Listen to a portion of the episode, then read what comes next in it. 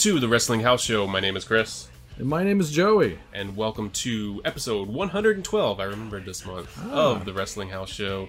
This is our July wrap up for WWE centric shows, the WWE universe, because that's kind of all the time I've had to watch this past month is WWE stuff. Um, yeah, It's also 112 because that's uh, the minimum amount of minutes this episode's going to be. But Is also, it? was the name of a really bad R&B act. Was it? Yes. Wow, I guess we're gonna have to close with them now this month. No, please don't. Please Um, don't. I'd rather do History of Memphis Wrestling by Brian Christopher if you don't mind. But but yes, if you're a new listener, please go to cnjradio.com, listen to our past episodes. We've been doing these all year long, so go listen to all of them.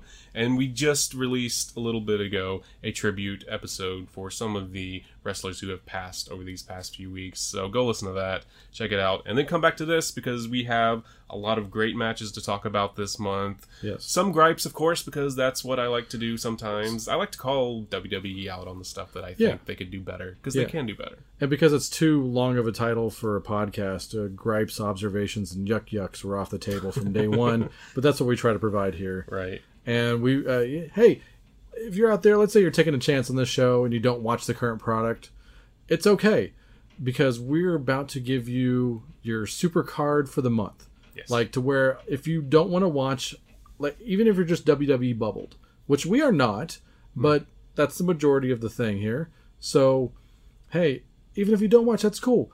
Go ahead and subscribe to the network or get that free month. Right? They're they're paying us zero cents Right. to say this. They're paying us free ninety nine to say this. yeah, exactly. And uh, we're gonna make you like a you know like a three hour pay per view esque super card to w- where where you can enjoy it and get on with your life. Yep. Give us a couple hours of uh, of your month, and we'll make it fun for you to watch wrestling again. Right, because there is a lot of good stuff, even in WWE. Contrary to what internet comments would let you know, there is a lot of really good stuff on WWE television. One thing we ended with last month that I want to talk about, which maybe isn't the best, but it's something that, like I said, they can do better with, was the Sasha Banks Bayley thing. We talked about that at the end of the last month, saying I- I'm still out of breath from it. so I just wanted to to kind of close that off because it kind of straddled the the June into July thing. So Sasha Banks and Bayley, if you're not watching, they have had this love you hate you kind of relationship all year, Yes. and they thought we thought we were going to get a feud with them, but then they pulled it away before WrestleMania, and then now they're building up to another one, but they're pulling it away again. And not It's like the worst roller coaster ever because there's no right. dip. Yeah, right. and the the thing we were complaining about last month, or that I was complaining about last month, was the fact that one, the double standard, Kurt Angle saying instead of he tells all the men, let's settle this in the ring, go fight it out. Yeah. But for these two ladies, he has them go to Dr. Shelby and talk it out. And so initially, I think that episode happened was the first week of July where they actually went to Dr. Shelby for the first time. Dr. Shelby was the Team Hell No anger management counselor Yes. dude who's, who's a goofball. So they did that, and so for me initially, I'm like, okay, there was that week where Bayley, after the match was over, and like things seemed kind of okay, but Bayley just ran into the ring and just beat the crap out of Sasha Banks. I was like, oh wow, It was a great night. that is really that's cool. I I want to see more of that. She's really angry, and we don't see Bayley do that. yeah. But then right after that, they go and they they lighten everything up, and now it's a comedy bit. And I'm like, they're mm-hmm. just undercutting this thing that could be fantastic. These were the women that in NXT at Brooklyn or whatever it was Bro- had like the the Iron Woman match. Yes. they they set the standard for the thing that Stephanie keeps talking about the evolution of the women's division. Yeah. Like those two women were key central in in kicking this version of it off. Yeah. Yeah, and uh, it probably you know I talked about how important Ronda was Yeah. to the actual kickoff of the evolution, but the in-house players, Yeah. those are the main two, along with the the Charlotte and the Becky Lynch, the the four horsewomen of NXT, Yeah. definitely had the biggest workhorse role in this launch. Right. And I think even Bayley, Sasha, if they didn't win match of the year in PWI that year, I think they got runner up. Yeah. I mean, and I think the fan vote for WWE.com, I believe that year was for that match. I think it was, yeah. So it broke a lot of glass ceilings just with that one freaking match. Yeah. And without WWE saying this is important, fans noticed that it was important. Yeah. Like, yeah.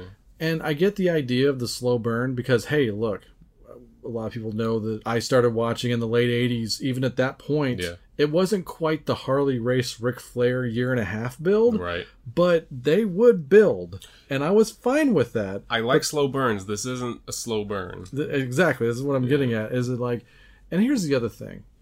Y- yeah, it's not the car crash attitude era anymore, Yeah. but you never know from day to day. You could have one move during a house show randomly that ends your career. Yeah.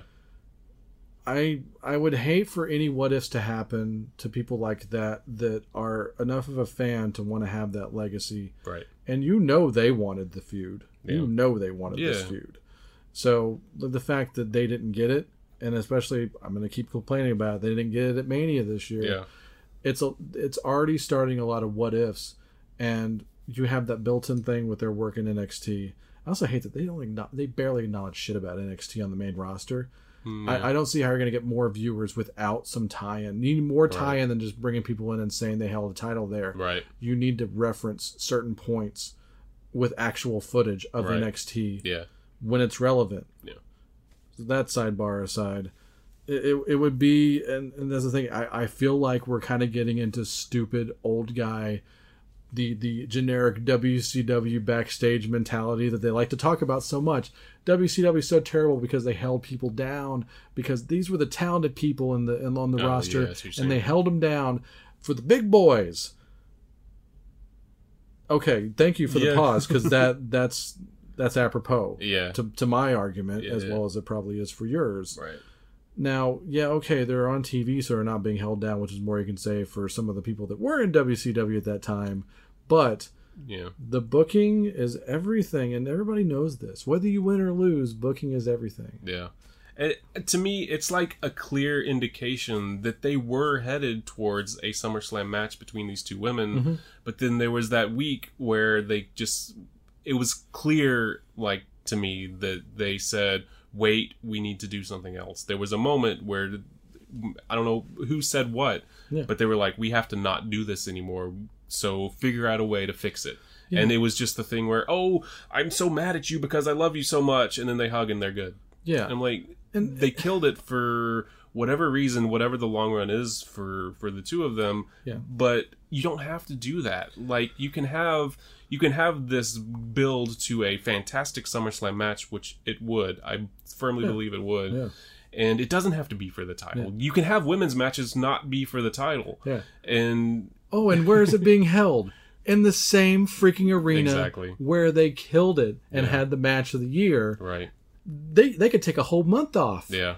and be banned from the building from right. each other because for they Raw. can't be next to each other. Yeah. and show highlights of that and Yeah. just their feud in general and you still have amazing interest for this match Yeah. and that's that's once again my conspiracy theory on why it didn't get booked because okay hypothetically and i'm not saying it's going to and i'm not that cynical fan that's saying this match is going to stink in advance Hmm. but let's hypothetically speculate that alexa ronda is not going to be all that yeah. I'm expecting it to be personally. I think it'll be fun. I think it'll be really Yeah. cool, and it'll be a good marquee match. Yeah. But I think they're afraid that it's going to definitely take the shine off of it. Number one, and number two, even in this evolution era that we're in with my hand quotes, blah blah blah, it's still like for every pay per view, they're like, you can only have one women's match per brand. Okay, we're uh, we're yeah. giving you enough two raw women's matches what are you Right. crazy you know like maybe there's been a circumstance where okay maybe at wrestlemania where it's a seven hour show they can they can squeeze in a couple of women's raw matches Right.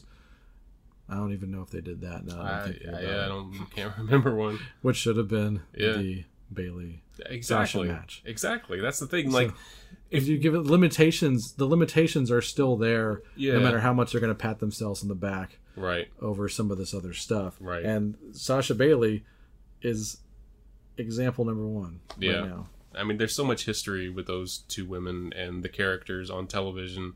For it's like Kevin Owens, Sami Zayn. It's like they can be friends, but they can always fight. Mm-hmm. And Sami Zayn and Kevin Owens is always a great feud, and it's been a great feud for their entire wrestling lives. And Sasha Banks and Bayley can do that same thing. They can have that same thing. Mm. Great friends, better enemies. Yeah. So, and they can go up and down. And if they need to get back together, they can do it. They can have common enemies that force them back together. Yeah. But don't just be wishy washy with it because it. I was looking really forward to it. I've been looking forward to it twice this year. Yep. And they're pulling it away, and it frustrates me. Totally. Well, let's get into some positivity, Chris. Week one of July, Yeah. uh, covering all of WWE television. Uh, sometimes I just like to, to cut right to the crash sometimes in week one. Right. So let's talk about the best television match of week one. Sure. And to a point where they were almost kind of trending a little bit on social media, which, you know, hey, day one champions of 205 Live right here absolutely. through the good times and the bad times Yeah. and you watch it and you get paid off with something like Mustafa Ali versus Buddy Murphy in a no disqualification match. Yep. So you got no DQ plus cruiserweight greatness abound, some good storytelling. I don't care what certain old timers say. There is good storytelling in, in cruiserweight matches, and this is proof positive Yeah. that you can do that. You can do you can have it all. You can have it all, Chris. and we pretty much almost got it all in this match. It's not you know, it's not a seven star match. Yeah, there's my little jab there. Yeah. But man, It was. It was. blow away. It was a lot of fun, and I like that this was a slow burn. This feud is a slow burn because this feud started back in the cruiserweight title tournament when Drake Maverick showed up, and the this the one that happened this year for, Yeah. for yeah. uh, Not to- the classic, but right, the, the title yeah. tournament. Yeah. to crown a new champ after the last champ was banished forever, hopefully. But so yeah, this one it was just like a match here, and then a couple months later, Buddy Murphy wanted that win back on Ali, so they had another match, and and Murphy got the win, I think, and then they, they put it on pause for a little bit, and they've had a little bit more interaction since then. But it's been months building up to this, and then they even had they were gonna have the payoff but it, Hideo Itami ruined it at the end of the show, and I was I remember being like pissed at that. I was like, Yeah. God damn it, Itami! Like I wanted to see this, but it then it led to the no DQ match, and I liked that it was different. So I'm not sure if it was better than their previous matches because their previous matches were freaking amazing. Yeah. But I liked that it felt like a good payoff for that version of the feud because it was so. Um, I, I hesitate to use the word violent, but it was violent in a way that showed that these two guys really wanted to beat each other in any way possible. Yeah. It's it's really and it put forward even more so the you can't kill Mustafa Ali bit that they are that's Yeah. really his signature piece now. Oh, he's super underdog guy. Like, yeah, yeah, you can beat him into the ground. he's the heart. You can not you can that's it, he's dead. He's knocked out. yeah, But he'll figure out a way to kick out. yeah. That's his that's his thing apparently. And He, he's the heart of 205 Live, and it his is his heart that drives him and keeps him in every single match that he's in. It, it makes sense. I mean, Yeah. if you're watching the match, it's like, oh, he's getting beat up all the time. But yeah, that's kind of the thing. Like, yeah, when he got tied into the ropes and took those unprotected knee strikes, Yeah. I was like, "That's it, it's Yeah, over." Like yeah. I was convinced, and it wasn't it. right. So of course the, the drama even goes up higher than that. Yeah. So it's just like, wow. But yeah, you're talking about it trending. Like I, this month was really difficult for me to catch up because I got way behind. Certain life things happened, and I got super behind and had to catch up later. But e- even not watching the shows, I was seeing like I remember this night specifically more so than any other night I can think of, seeing people talking about this match on Twitter uh, specifically. But yeah, it was it was like all over the place. Yeah, I guess maybe even WWE knew that that match was going to blow everything away because I don't think they booked a strong week on any of the other shows. Like really, the only other matches that stick out. Uh, I actually thought Jeff Hardy and The Miz on SmackDown was was really good. Yeah, It was better than I thought it was going to be. yeah, Just two pros in there, and they played their parts exactly right. Right. And I thought it was a very entertaining television match. Yeah. it was. I agree. I just like having good contested title matches on TV anyway. Yeah. Yeah. But that one was actually that was surprisingly good. That was a surprise this year. yeah. And the only other thing I've really think of, the thing I marked out for was uh, finally seeing uh, Chris Dijak, the, Yeah. the former Donovan Dijak. Yeah. Yeah. He Uh, faced the dream that week. Yeah. Yeah. and it- not that he won. Yeah. It'd have been cool. They could have found a way to maybe have somebody cost him the match Right. and have Yeah. Dijak win, which is sometimes how you debut guys. Yeah. And and as a as a, a early Monday Night Raw guy, Sure. like just the one two three kid Right. PJ Walker thing is Yeah. Yeah. is something that I think is still a viable thing. But you know, it, it has its ups and downs when it comes to that. But Dijak's going to be fine. I kind of like what they're doing with him. Like he's not the local talent Yeah. guy. Like they're obviously paying attention to him and they're building him up through the commentary, which the NXT commentary is good, so they do that well. Yeah. And him in the match with Velveteen Dream, it was a good match and it was competitive. Dream did win, which I think he needed it because he's lost a lot of big matches over the past year. Yeah. I think. And, but it still gave Dijak a name and it made you remember who he is. And he showed hmm. up, I think, the next week too, or maybe a couple weeks later. I can't remember which, but and it was kind of the same deal with him too. But I think it's a good way to kind of like get you familiar with him, and then eventually when he does get that win, it's gonna like take off, kind of like the Who's I that? Who, who's that guy that was winning matches? Yeah, I know you're Cezar. Bononi. Yeah, thank you. Yeah. So he was just some dude, and he's he's gone now. I think I think it's gonna. I think they're taking him off TV and they're they're gonna find Yeah. a gimmick for him. Like Yeah. I feel like that there's a gimmick on the horizon. We're gonna see that vignette any day now. But it feels like they could do that with Dijak. It's Yeah. like this guy that you don't ever expect to win. So when he does get that win, instead of just making giving it to you right away, it's like, oh, he's gonna lose, and then he wins. You know? I think they have similar similar enough like look and build and ring ability. They, they might even put them together after They a while. could, yeah. They- it's very possible. Yeah. I heard. Uh, I remember hearing Dijak maybe about a year or so ago on Art of Wrestling, and he seems like a good dude, and even is pretty self deprecating. He's Oh, really? he's that he's that stereotypical look that guys like Vince looks for. Sure. That that's the history. He's one of those guys. Big dude. He wears like MMA looking pants now, so Yeah. that's the modern thing that they look for, I guess. And uh, I think he even said he wasn't good at basketball, even though he's like really tall. Right.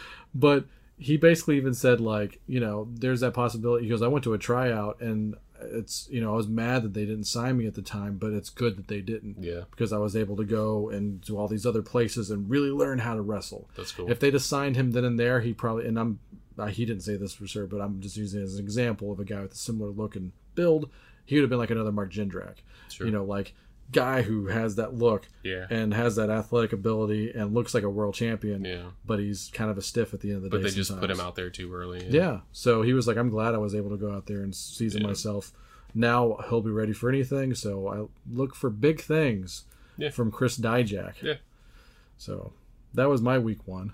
yeah. I, I like the the Mighty versus Otis Dozovic. Yeah, that was week. fun. Yeah, because there was the thing where I think the week prior they'd shown the video of someone you could tell it was the Mighty Yeah. attacking uh, Tucker Knight at, at the Performance Center when they Yeah. were doing weights. I, I like those kind of You like, like I, the performance center stuff? I don't like the selfie promos that they do on all the shows Yep, now, those are but. I do like the performance center things that they do, where it's just two people like, "Oh, we're doing this thing for Instagram or whatever," Yeah. and stuff happens in the back. Those are kind of cool. it gives the, it, the those things that we forgive as far as like turning your brain off and like you know the suspension of disbelief and all that other stuff.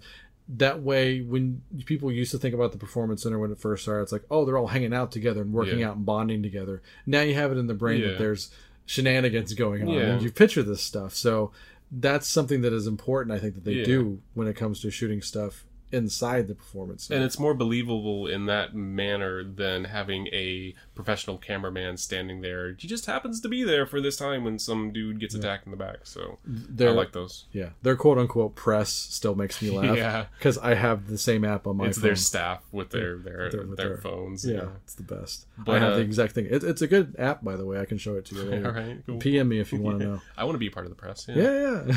Um, but yeah, I like I like the mighty. I like what they're doing now that they are the mighty and not Yeah. TM61. I and I I don't normally like handicap matches, but this was a lot of fun. I think because I really enjoy uh, heavy machinery and Both Yeah. those guys are great. Yeah, it's it's it's a good way to book television to Yeah. elongate a feud for whatever reason it was that Tucker was out. Yeah, Maybe he wasn't. yeah. You know, maybe they're you know maybe that's just uh, to build interest. I think it might, yeah, maybe because I think because he was in another match recently, and you know they shoot all these things like yeah, like five shows on a one one time or whatever. But uh, that was also the Gargano versus EC3 match where Gargano like went ballistic. insane yeah. on him. Yeah, so yeah. that whole story. We'll talk about that the Gargano stuff more later. But I think it's interesting what they're doing with EC3 too. It's like he's he, he is He has up- the respect. yeah, but he's not winning all his matches and. Gargano just beat the guy. Like EC, he just beat EC3, and yeah, he was being super aggressive, but bring, bringing in someone like that, and with the the amount of hype that he got, I didn't expect EC3 to not win everything he did, and I'm it's kind of refreshing to me. Yeah. I mean, he has the respect of the fans, and a lot of us want to just like him on principle because of the journey he's taken, Yeah. and the fact that him getting back in the company is kind of the ultimate fuck you right. to WWE. But hopefully, they won't water him down too much where he has to pay for it. Sure. Like, because you know the history of guys getting themselves over, kind of at the expense of WWE. It doesn't go well for them historically. yeah, But I, I, feel hope like that's, that's, the case. changing a little bit. I hope so, man. Because uh, it's like I call it the Zack Ryder method. I mean, yeah, because it's it's tragic. I mean, it really is. I mean, okay, I don't want to make light of the word tragic, but sure, no one has. Been, I, I've probably said this before on the show. No one's been shit on more than Zack Ryder. yeah, For someone that should be a- at the upper echelon right now, he has to eat Yeah. shit for getting himself over and being an actual fan. Yeah. And he still goes out and does all their BS assignments, whether he's happy to do Yeah. it or not. Like the perception of him is a joke now. yeah. Well, and, I mean, Matt Hardy did it to a certain extent uh, when he came back when he Yeah. uh, came back against Edge, like Yeah. that big surprise thing, and he Yeah. was hot for a while, but then he, he had to go away. Yeah. And then when he came back again, and they water him down. Yeah, you know, and I love those guys. Yeah. But yeah, oh man, yeah, they I forgot about how much they kind of shit on Matt yeah, towards that in the, during that Edge run because Yeah. he lost every match Yeah, yeah. until he he got that one revenge match, but they never talk about that yeah. match. It's But that almost was like that was the to me it was like the original getting heat on the internet and like forcing yourself back into the company. And that's what he did. yeah, I'll never forget that night when he returned Yeah, because it looked good. Like Yeah. it looked so legit that he actually crashed Raw. Right. and they can. It's so hard to do that Yeah. nowadays, and in the internet era and whatever. Sure. That's still some of the best television. Those two or three weeks, and then he jumps the he jumps the guardrail the second Yeah. week and starts an ROH chant. I forgot about that. That was like just something else, man. Whew. Ah, So yeah, see, there was good stuff on the first week. sure. NXT for me in July, Ooh. they had a run of like super good shows. Yeah. like three three weeks in a row or so, like top to top to bottom. Just every segment was really really good. yeah, they. I, I don't even want to say they build up the whole month to like this huge thing because Yeah. like every week, even and let's just put it this way, that Gargano EC3 match was awesome. Yeah, but it's the least best main event of the uh, out of the next three shows Sure, we're gonna, yeah. four shows we're going to talk about. yeah, and yeah, but yeah, that first week Ali and Murphy we just yeah, Yeah. took it away. But the next week, it yeah, NXT kind of ran away with it in my opinion for best match that week. Uh, you were telling me about you saw it before I did. I did, which is rare Yeah. nowadays. So I was I, I, I like when I am able to go up to Chris and be like, I, I could talk about this match for the next hour and I'm still not doing it justice. And you still won't think that I overbuilt this match. Right. Am, was I wrong? No, you weren't. I was skeptical because I, when people build stuff up for me, I'm like, I tend to not believe them anymore. No disrespect Sure, to yeah, you, no, and- no. but I know your brain works. yeah, I feel like if it's built up too much and it's not that good or better, I'm a little disappointed. But I was not disappointed with this at all. Yeah, just a, a really. We we've talked about how much we love the Undisputed Era on this show as early as last month, yeah, and talked about how much uh, we love Tyler Bate, Yes. and we haven't talked too much about Trent Seven just because he hasn't been on TV. right. So they have reunited Mustache Mountain. They win the NXT tag titles against the Undisputed Era on their home turf in the UK, and of course the Undisputed Era gets that well jet lag, fluke, Yeah, stupid crowd yeah, of course we lost. I mean, ev anybody would lose in that situation. Duh, you know. And then they had this great strategy for the rematch, and they just did that thing that they do, where you know it's just it's all submission psychology great non-tags as i like to call them it's the anderson blanchard method Yeah. you know just if you can get you can whip that crowd into the peak of frenzy and you also have to hope that the crowd is willing to let everything go mm-hmm. which this match started off and i was so mad like i could not Yeah. i couldn't even concentrate on this match for the first five minutes which Yeah. seemed like 15 Yeah. of the freaking crowd would not shut the fuck up and watch the match i'm not saying silent crowd i'm just saying the back and forth Yeah. chance of this guy, this guy, all these guys. Because it was yeah, it goes undisputed Mustache Mountain. It was that that dueling chance. yeah, And after a point, after 30 seconds of it, I mean, to be conservative, it ceases to be about the match and it's more about the fans trying to outdo each other. And it's they're not paying attention. They're not reacting to the stuff in the ring yeah. They're because not they're watching their show. Yeah, because there was one. This match was fantastic. The these guys every time every time any of these guys are in the ring together, they had the best match in my opinion on the UK the NXT UK thing. Um, they had the best match of the, or it was Burch and Lorcan and Undisputed Era yeah, Yeah, takeover, Takeover. the previous month, which I thought that was my favorite match of that night. But in this match, yeah, the first five minutes or so, it's just the crowd is just chanting at each other, and you can tell they're not into the match like they should be because the stuff going on to the ring, they're not reacting to it. I was hoping, and they did, Undisputed Era specifically, I think, I was watching to see how they would take the crowd back into the match, and they Yeah. did at Yeah. one point. But then the crowd started back up again after that. So, and it eventually died off, but Finally, yeah. it really aggravated me. But Yeah. I just kind of had to shut it off and just to watch this match. yeah. But all of these guys are so great at different things. Like you've talked about Kyle O'Reilly, I've talked about Kyle O'Reilly. Like that guy is fantastic. Yeah. But you have him and his technical expertise, and he's doing all of these things to set the match up. And then Roderick Strong comes in there and just like goes nuts on everyone. Yeah. So eventually in this match, Trent Seven gets in pretty deep trouble. Yeah. Like they're Early on, too. yeah. So he has something happens to his leg. I can't remember what started it at this point. It's been a while since I watched the match, but Undisputed Era is brilliant, so they know to work on that leg, and that's what this match turned into. From it went from like this great wrestling match where everybody was doing everything to this really dramatic, like emotional thing where Tyler Bate had to either give up or watch his friend possibly never wrestle again Yeah. and it they pulled me into believing it because Yeah. it went on for such a long time Yeah. And Trent Seven looked like he was in such pain like I bought into it Yeah. And I don't want to give away the finish because this match should be watched with without any knowledge of what Yeah. happened. So we've given you the disclaimer of how shitty the crowd is.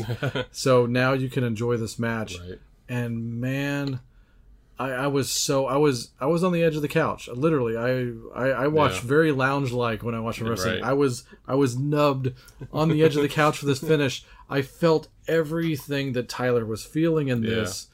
Uh, maybe not literally, but I Yeah, I was with him on this. you weren't taking those shots from Roddy so Yeah, yeah, yeah. No, no kidding, and thank God for that. But man, they they went with a similar finish. Uh, th- it was it was it was a different play on a really classic uh, I Quit match that they had really early on in the '90s between Bret Hart and Bob Backlund. I won't give that finish away, but it reminded me of that. With of course some different principles involved. Obviously, nobody's family was ringside yeah but I remember exactly thinking about that, and that's what a good match will do is have you reference, man. Okay, if you've never seen it before, that's great too. But if you're like, wow, I haven't seen that in 25 years, Yeah. and I hadn't, and that was cool, Yeah. man. I mean, that's another reason. This is why I keep watching it Right. because matches like this, the storytelling is so good, and everybody plays their part so good to the point where, as much as I love the Undisputed Era, I thought they were the biggest dicks for doing what they did in this Yeah, match. absolutely. And I was all about Mustache Mountain retaining the titles. yeah I was too So yeah, that's that's what that's what a good wrestling match will do, my friend. and this was just a great show like it was bookended because the first match of the night was Adam Cole and Danny Burch Yeah, yeah revenge match from Yeah. Takeover. So yeah, oh oh yeah. So and it's it says something because that tag match was so good. In my opinion, it out it outdid the cruiserweight title match, Cedric Alexander and Hideo Itami, which was a great match as well. so good. That is, I think they gave him like 25 minutes at least. They gave him like half Felt the like show it, to work, yeah. which I love that. I love when I dial it up and they've already had time to code the match. Right, and You you, know see that about? really long, like the, the white dot and the red dot. Yeah, like yes, this is it. yeah, This is not going to be bullshit. This is going to be great. yeah, And uh, there's that like every fourth 205, maybe even every other 205 has this. And I'm just like, yes, yeah, yeah. nice. you know, I hey, not for nothing. I get excited when I see that on any show where that's not a promo I'm standing in front of. Right, yeah, exactly. Where Roman's coming down the ring or whatever the fuck. Five times a night. mm-hmm. Yeah, so, uh, yeah, 205 Live in NXT again, kind of run away with it. I think this week for the other shows Raw and SmackDown weren't so great. To me, they felt like just standard because Extreme Rules happened after this Yeah. was the last shows Yeah. leading into Extreme Rules. It's it's a stereotypical stopgap main roster show. yeah, because on both ends. on both shows there were those typical matches where you have a champ and a challenger, so you put them on opposite sides of a tag team. You have the challenger beat the champion's partner.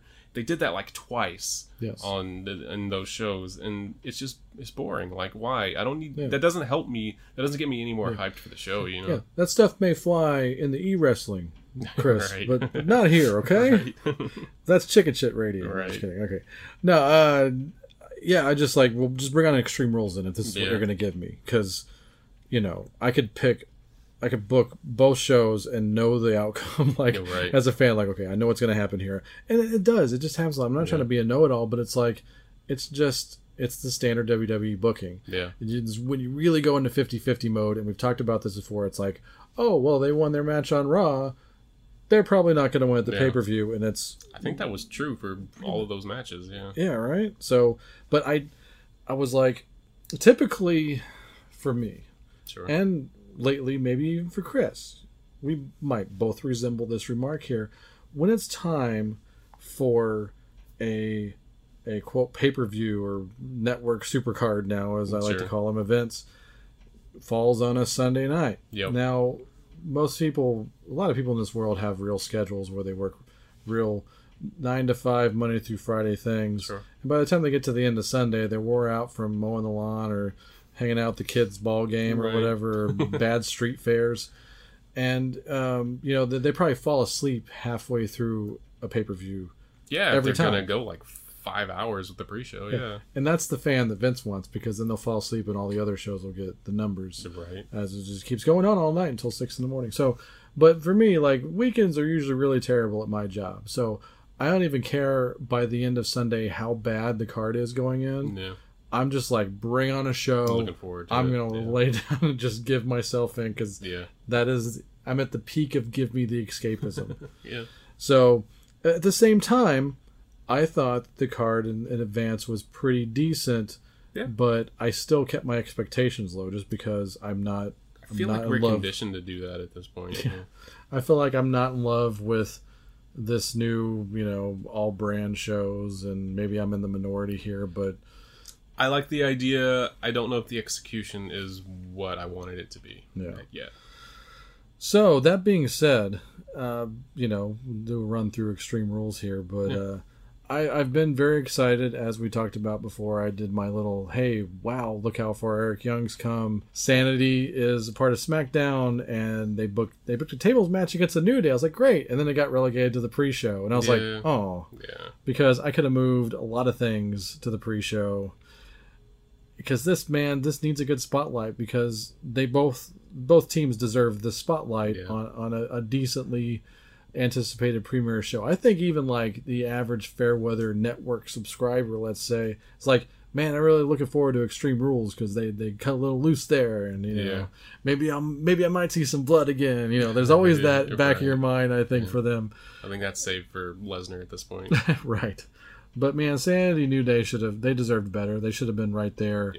You know, they they could have been before that cage match before or after, and I think Yep. done very well. Mm-hmm. I would have put it after the US title match myself That would have been a good one. Yeah. because we were like in premier train wreck mode right in the middle of the show. I think that would have gone perfectly before the cage match because Yeah. the cage match had a different type of finish, and I think that would have been real comfortable on the show. Maybe they wouldn't have given as much time that they did on the pre-show, Yeah, maybe. but I still like to see him get the spotlight. Yeah. It's amazing how consistent the New Day has been, and they sometimes consistently get on the pre-show still, even after all this. And, he, and can't blame it on sanity No. because they're ready, man.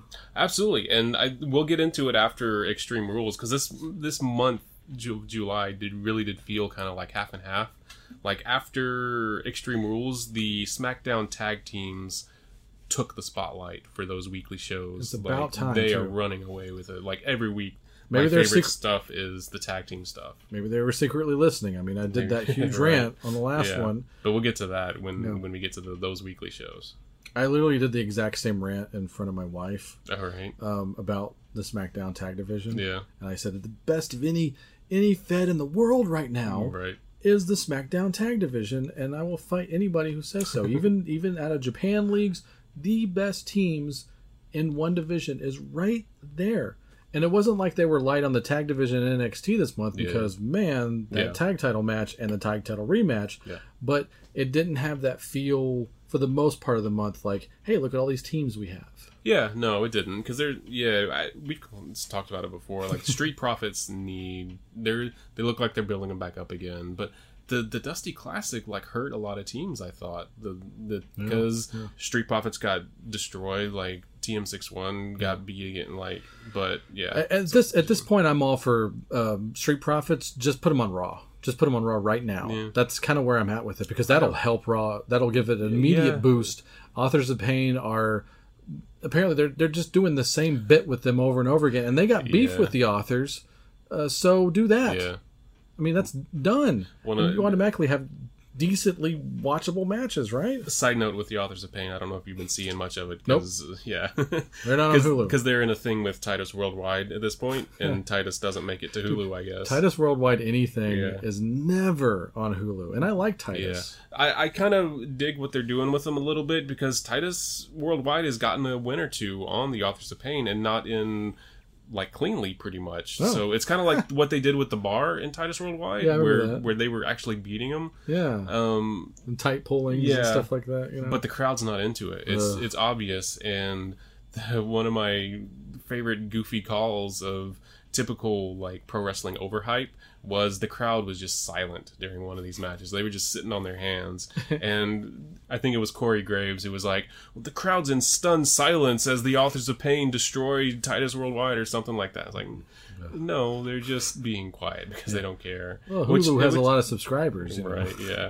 Which sucks. I like Titus Worldwide. Yeah. I'm not as big a fan of Authors of Pain, but I think they deserve a shot. Yeah. But anyway, Do they? Side note. Is is uh yeah, and freaking is Apollo just not liked?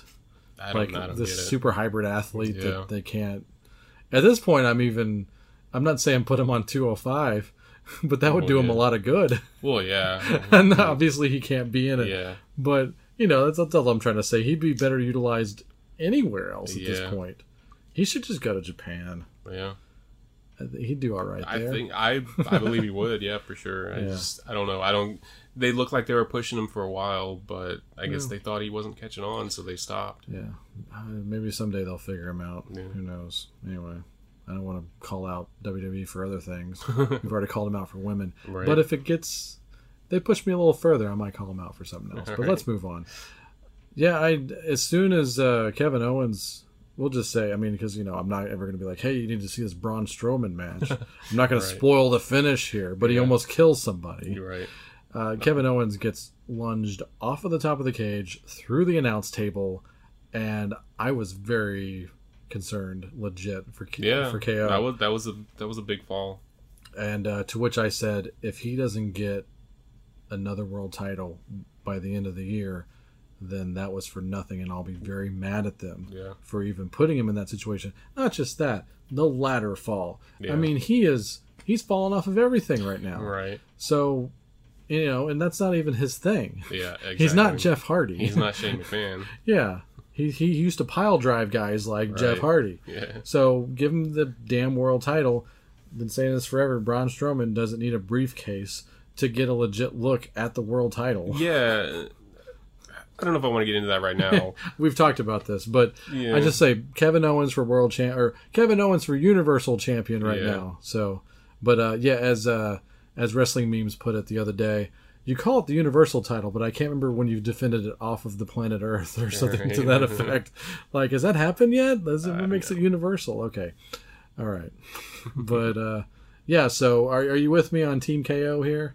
Yeah, absolutely. I think so. We know now that SummerSlam is going to be the match Braun Strowman Kevin Owens for the briefcase. And so when I was thinking about this, I was like, okay, when I saw that Braun Strowman won that briefcase, I was like, okay, first time Brock Lesnar shows up, if Braun Strowman isn't out there immediately, or if he's not attacking him in the back and trying to like murder him with a car or a lighting truss or something, Yeah. like what's Ambulance. the point? That's what it. He should not wait for anything. Yeah. But we've already seen Brock Lesnar on television. Yeah. And Braun Strowman didn't do anything Yeah. because they're doing something else. He was like he was sitting on a couch the whole um, night. exactly. And, and, and I just kept thinking, well, Braun's going to be back there. why didn't in- Braun Strowman bust through that wall, knock I'm that like- stupid picture off the wall? I saw his arms going through the wall in my head like a horror movie. Exactly. And it never happened. That's what they should have done. The fact that they didn't do it means that they failed on this briefcase. Kevin Owen needs to take it away. yeah, because like I would have, you know what? WWE might have made me at least for one night a Braun Strowman fan. Right, yeah. If he'd a Kool Aid band through the through the wall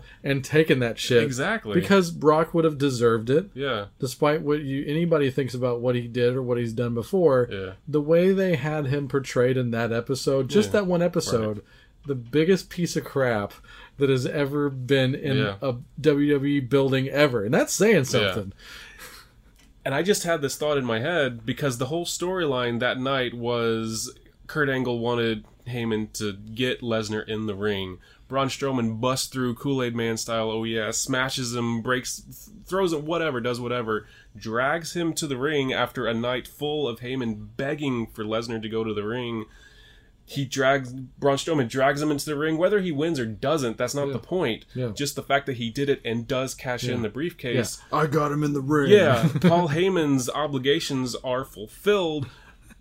Brock Lesnar was such a jerk to Paul Heyman. Paul Heyman dumps Brock Lesnar and gets on Yeah. Braun Strowman's side. which is what happened when he uh, got the big show to be Yeah. Lesnar Survivor Series Yeah. 2002 but it's been long enough now to where I would have Yeah, completely I would have enjoyed that because Yeah. I mean it would have given new life to like everybody in that segment. yeah And I would like Braun Strowman more if Paul Heyman was trying to control this this monster thing, you know? and even just sometimes I think about this stuff because then I, I start in with, man, I'm not happy I watched that episode Right. because I really wasn't for the most part because Yeah. that was the mood that was set Yeah. for the entire show. Yeah. No matter what happened in any of the matches now, the mood has become this as as the forefront of the show. Yeah. It's kind of like how like can you like you could be the biggest wrestling historian ever and be like, what was the main event that night of McMahon's Million Dollar Madness? One of the Right. three they did. No, we don't know because Yeah. that is that's not what the show's about. Yeah. So that's what I'm getting at with Yeah. this. I always think about the first time watchers. If you're a Right. first time watcher, are you really you know you know the thing that might hook you is what they did with uh, Rousey. Uh, you know Rousey Yeah. and Alexa. That was a great segment. Yeah. All of those segments were really good. Yeah. There was nothing else about any of that show, really, honestly, that I th- I think would hook a first time watcher Yeah. at all. As much as I liked uh, the the Ziggler Rollins McIntyre stuff, Yeah. that that's for us hardcore wrestling guys. Yeah. That's what's keeping us in and not rioting. But Right. but that other thing, like Yeah. that that's the show. Yeah. Really, that was the show. Like, I'm not staying tuned for that, right. and I think that's I think that's bad television. It's just bad television, Chris. Yeah. Like is okay the intrigue is Heyman gonna turn on? This is the intrigue they have to create to get us excited for Lesnar Reigns eight or whatever it is Yeah. it's that's also bad in itself because I just don't feel like ever at the end of the day that whatever kind of stroke Heyman has, he's not going to use it to betray his friends in public. Yeah. Because it, you know why? Because it bombed when he did it to Punk, Yeah. and it, and it kind of bombed when he, they did it to Lesnar the first time too. They Yeah. had to rewrite a bunch of stuff because of that. But the only reason they did that is to make Lesnar a full time babyface, right. and he's just not a babyface. but that all being said, bad television, Chris. Anyway, we're talking about Extreme Rules. Were we? Yeah. Oh, okay. Um, you know, uh, one thing that went on a long time and another thing that went on not a long time Yes. that I kind of equally loved. I'll start with the U.S. title match, Yeah. which wasn't a match, but that was well, that was it a was, match. A, it was officially a match. yeah. But I, I gotta say, you know, this is one of those things where even if I'd have paid forty nine ninety nine to watch this, Right. I'd have still loved it. Wow. Yeah, I we did pay a lot back in the day. We we? used to, didn't we? I would not have felt. I mean, you know, because they give you a bunch of other stuff Yeah. too. I'm sure some fans were really, really, really pissed about Yeah. this, but I thought it was brilliant. I thought it was fantastic. especially considering that, you know, we we complained and complained and complained about Nakamura not getting the title last month because he definitely deserved it. No shot against AJ. Go back and listen. Yeah. But I'm. It had to happen this way. Yeah. Like Nakamura had to beat Jeff Hardy in record time Yeah. to win this U.S. title to get some sort of belt on him. If they hadn't have done that right then and there, it would have been what I would have said for him. It would be all over for him. Yeah. And maybe he'll never get another look at the world title. Uh, but I think he might. I think it's going to take a while to get back, build up back to it. yeah, he they just need to stay the course with him and keep doing what they're doing with him, and then maybe someday it will happen for him. Because I think he's legit enough in my head, and for anybody that's seen him outside of this company, or even if there's stuff they saw in NXT, Yeah. He needs to be in the ring with Brock Lesnar Yeah. and and Braun Strowman. I think he is absolutely believable in the land of the Giants. yeah. Him nut shotting Jeff Hardy in eight seconds and pinning him. I'm like, of course he did. All right. There's nothing surprising about Yeah. this to me. But it was, of course, yeah, it was a little bit surprising, and I loved it. So Yeah. I'm just happy that. Congratulations to Nakamura for winning Yeah. the U.S. title. Is really what I wanted to say about that. And you know, I don't want to discount anything that anybody else did on this show, but you know, there's only so much time that we Yeah. really have. AJ Rusev was was very solid, Yeah. Liked it was a good. lot. Yeah. good intrigue. Um, I don't think anybody really expected Rusev to win. Yeah. And I guess you could see some of the argument that it was like, okay, we fulfilled our obligation to the fans. Like he got his thing, now he's going to go back to whatever. Yeah. I don't know. I don't think that's really the, the case, but I Uh, he's going to be on the pre-show yeah. at SummerSlam. Yeah, They're but back there. who knows? Maybe I don't know. Because you know how I know this because Rusev told me today on Twitter. Oh, did he? He goes, uh, "I am very proud to be sharing the stage with the cruiserweight title match." Was oh, his that's a good way to put it. Yeah. He had a, he had a he had a sentence, and that's all he said. yeah. People are saying it's a joke, Hmm. like a backhanded joke. But I like mm. the way he worded it. Yeah. They cannot give him shit for that Yeah. because if they come back to him and say, "What the fuck," Yeah. he's gonna be like, "No, I'm a fan of the cruiserweight title." but I guess he spoiled this for me that not only is he on the pre-show, Right. but now Well, they the announced cruiserweight title cruise- matches on the cruiserweight title, kickoff. Yeah, I knew that they were Oh. going to be on the pre-show. That makes me so angry. Yeah, no, we'll get I'm, into that after we get to the. I'm more angry match. about the cruiserweight title. I actually I tweeted some stuff about Yeah. it too. So. But from world title to pre-show is not a good look. yeah, No matter yeah, how fun- I agree. and I'm, I'm trying to the play devil's advocate. I Yeah. guess, you know. And if you want to stay positive, all the principal players involved, gold. Yeah, Lana's been super entertaining, and the fact that she's the least entertaining out of the four right. is saying something. I, I, really like what they're doing with Almas. yeah, Like, Almas and yeah, Vega are gold. Almas is a future multiple world champion. Yeah, But I'm going to say Almas is going to hold both titles. yeah. He Oh, will. How about that? I can see that. Um, and maybe they can blame it on the fact that he's a newcomer, and that's why they relegated Rusev. That that that you know that's how they sold it to him. Like, Yeah. hey, he's a newcomer. Uh, you got to you know you can put him put you know make him look good on the Yeah. on the kickoff show, and this is just a stopgap. You know that you know that's how they sold Yeah. it to him. Like, oh, you're the man. You got to you got to build him up. I would Please, say for us, for I would say just do like New Day and Usos did and just steal that thing. Oh, that would be so great. Yeah, You know, they, they they need to have. There can be no other option. They have to do the best intergender match of all time. yeah, They have to put that out. now. yeah, Whether it's obviously they're not going to have men against women violence, but they need to have the best mixed or intergender, whatever the hell you want to call it. They need to now set the bar. yeah, If they do that, then they're good. yeah. Uh, of course, the the only other thing really I think to talk about Extreme Rules is the Iron Man match, which ties in really well with something we were talking about earlier. with Crowds hijacking the match. Mm-hmm. Yeah. Another really great match where I don't understand the crowd, the live crowds. Yeah. Like you pay that kind of money and you're just there to hang out with people and, and yell things. Like Yeah. I don't I don't get it. It it will never make sense in my brain. Yeah. Because this was a really good match. It, I expected it to be good, and it was really good. Yeah. It's like you go to a wrestling match with me, I'll I'll yell some shit out, but for the Well, most part. I'm not. I mean, you're supposed to, but there's times to do it. That's what I'm saying. It's an unwritten rule, but it's There's a difference obvious. of yelling things towards the ring because that's what you're supposed to be doing, and you're reacting to the action in the ring, as opposed to yelling to this guy a few rows beside you and having banter between the two of you through chance. Mm-hmm. There's a difference between that. Yeah, it's it's dumb, and you almost find no better slash worse example Yeah. than this Iron Man match between Dolph Ziggler and Seth Rollins for the Intercontinental title. Here's another f these fans because finally I can't even remember. Oh yeah, I, I found out. I did look it up. The last time the Intercontinental title main evented a pay per view mm. was like 2001 and it was I want to say Judgment Day, but the, the the bit was it was the two man power trip of Hunter and Austin mm. versus Kane and Undertaker, and all titles were on the line. So Wow, technically, so it shared the main event. so technically, the Intercontinental title main evented Yeah. a pay per view, but this is the first real, real, real Yeah. time that they closed the show with it. From my, from what I can remember, I don't think the Shawn Razor SummerSlam IC title ladder match that was Shawn Razor too. I don't think that closed. They may have edited it later to close, but I don't think it closed that night. I seem to remember the world title match. See, I didn't see it live, so I'm not sure chicken or egg, and I don't have a wiki in front of me for Sure. it. But let's say in the last 20 plus years, Yeah. easily that's never happened. So you've got history here.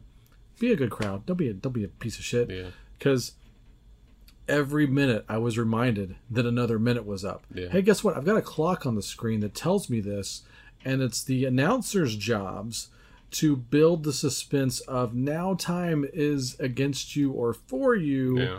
it's like a hockey game basically like Yeah. that's the thing i the thing that reminds me about iron man matches is a good hockey game and like the old school like dallas stars stanley cup winning ken hitchcock hockey was to get that 1-0 2-0 lead and sit on it Sure. not try to score anymore but play Yeah. the best defense Defense, yeah. i always think about that when it comes to iron matches i always think of ken hitchcock All right. so yeah. I guess I think- will now too. you see anything you hear about that today. Uh, so, uh, but like, hey, just, yeah, I don't need to be reminded that the minute's up. And then I found out reading on the internet later Mm. because there were some live reports said, "Oh yeah, you want to know why?" And then the crowd started chanting the 10 9 8 off of uh, the time where it wasn't. Mm-hmm. So what happened was the TV clock stayed on, but the the uh, arena clock was turned off because somebody said something like, "Hey, they're being assholes. Turn Mm. Yeah. the clock off." Right. Guess what you did? Unfortunately, they made it worse. But how are they to know? I mean, Yeah. like, really? Like, Yeah. come on, guys.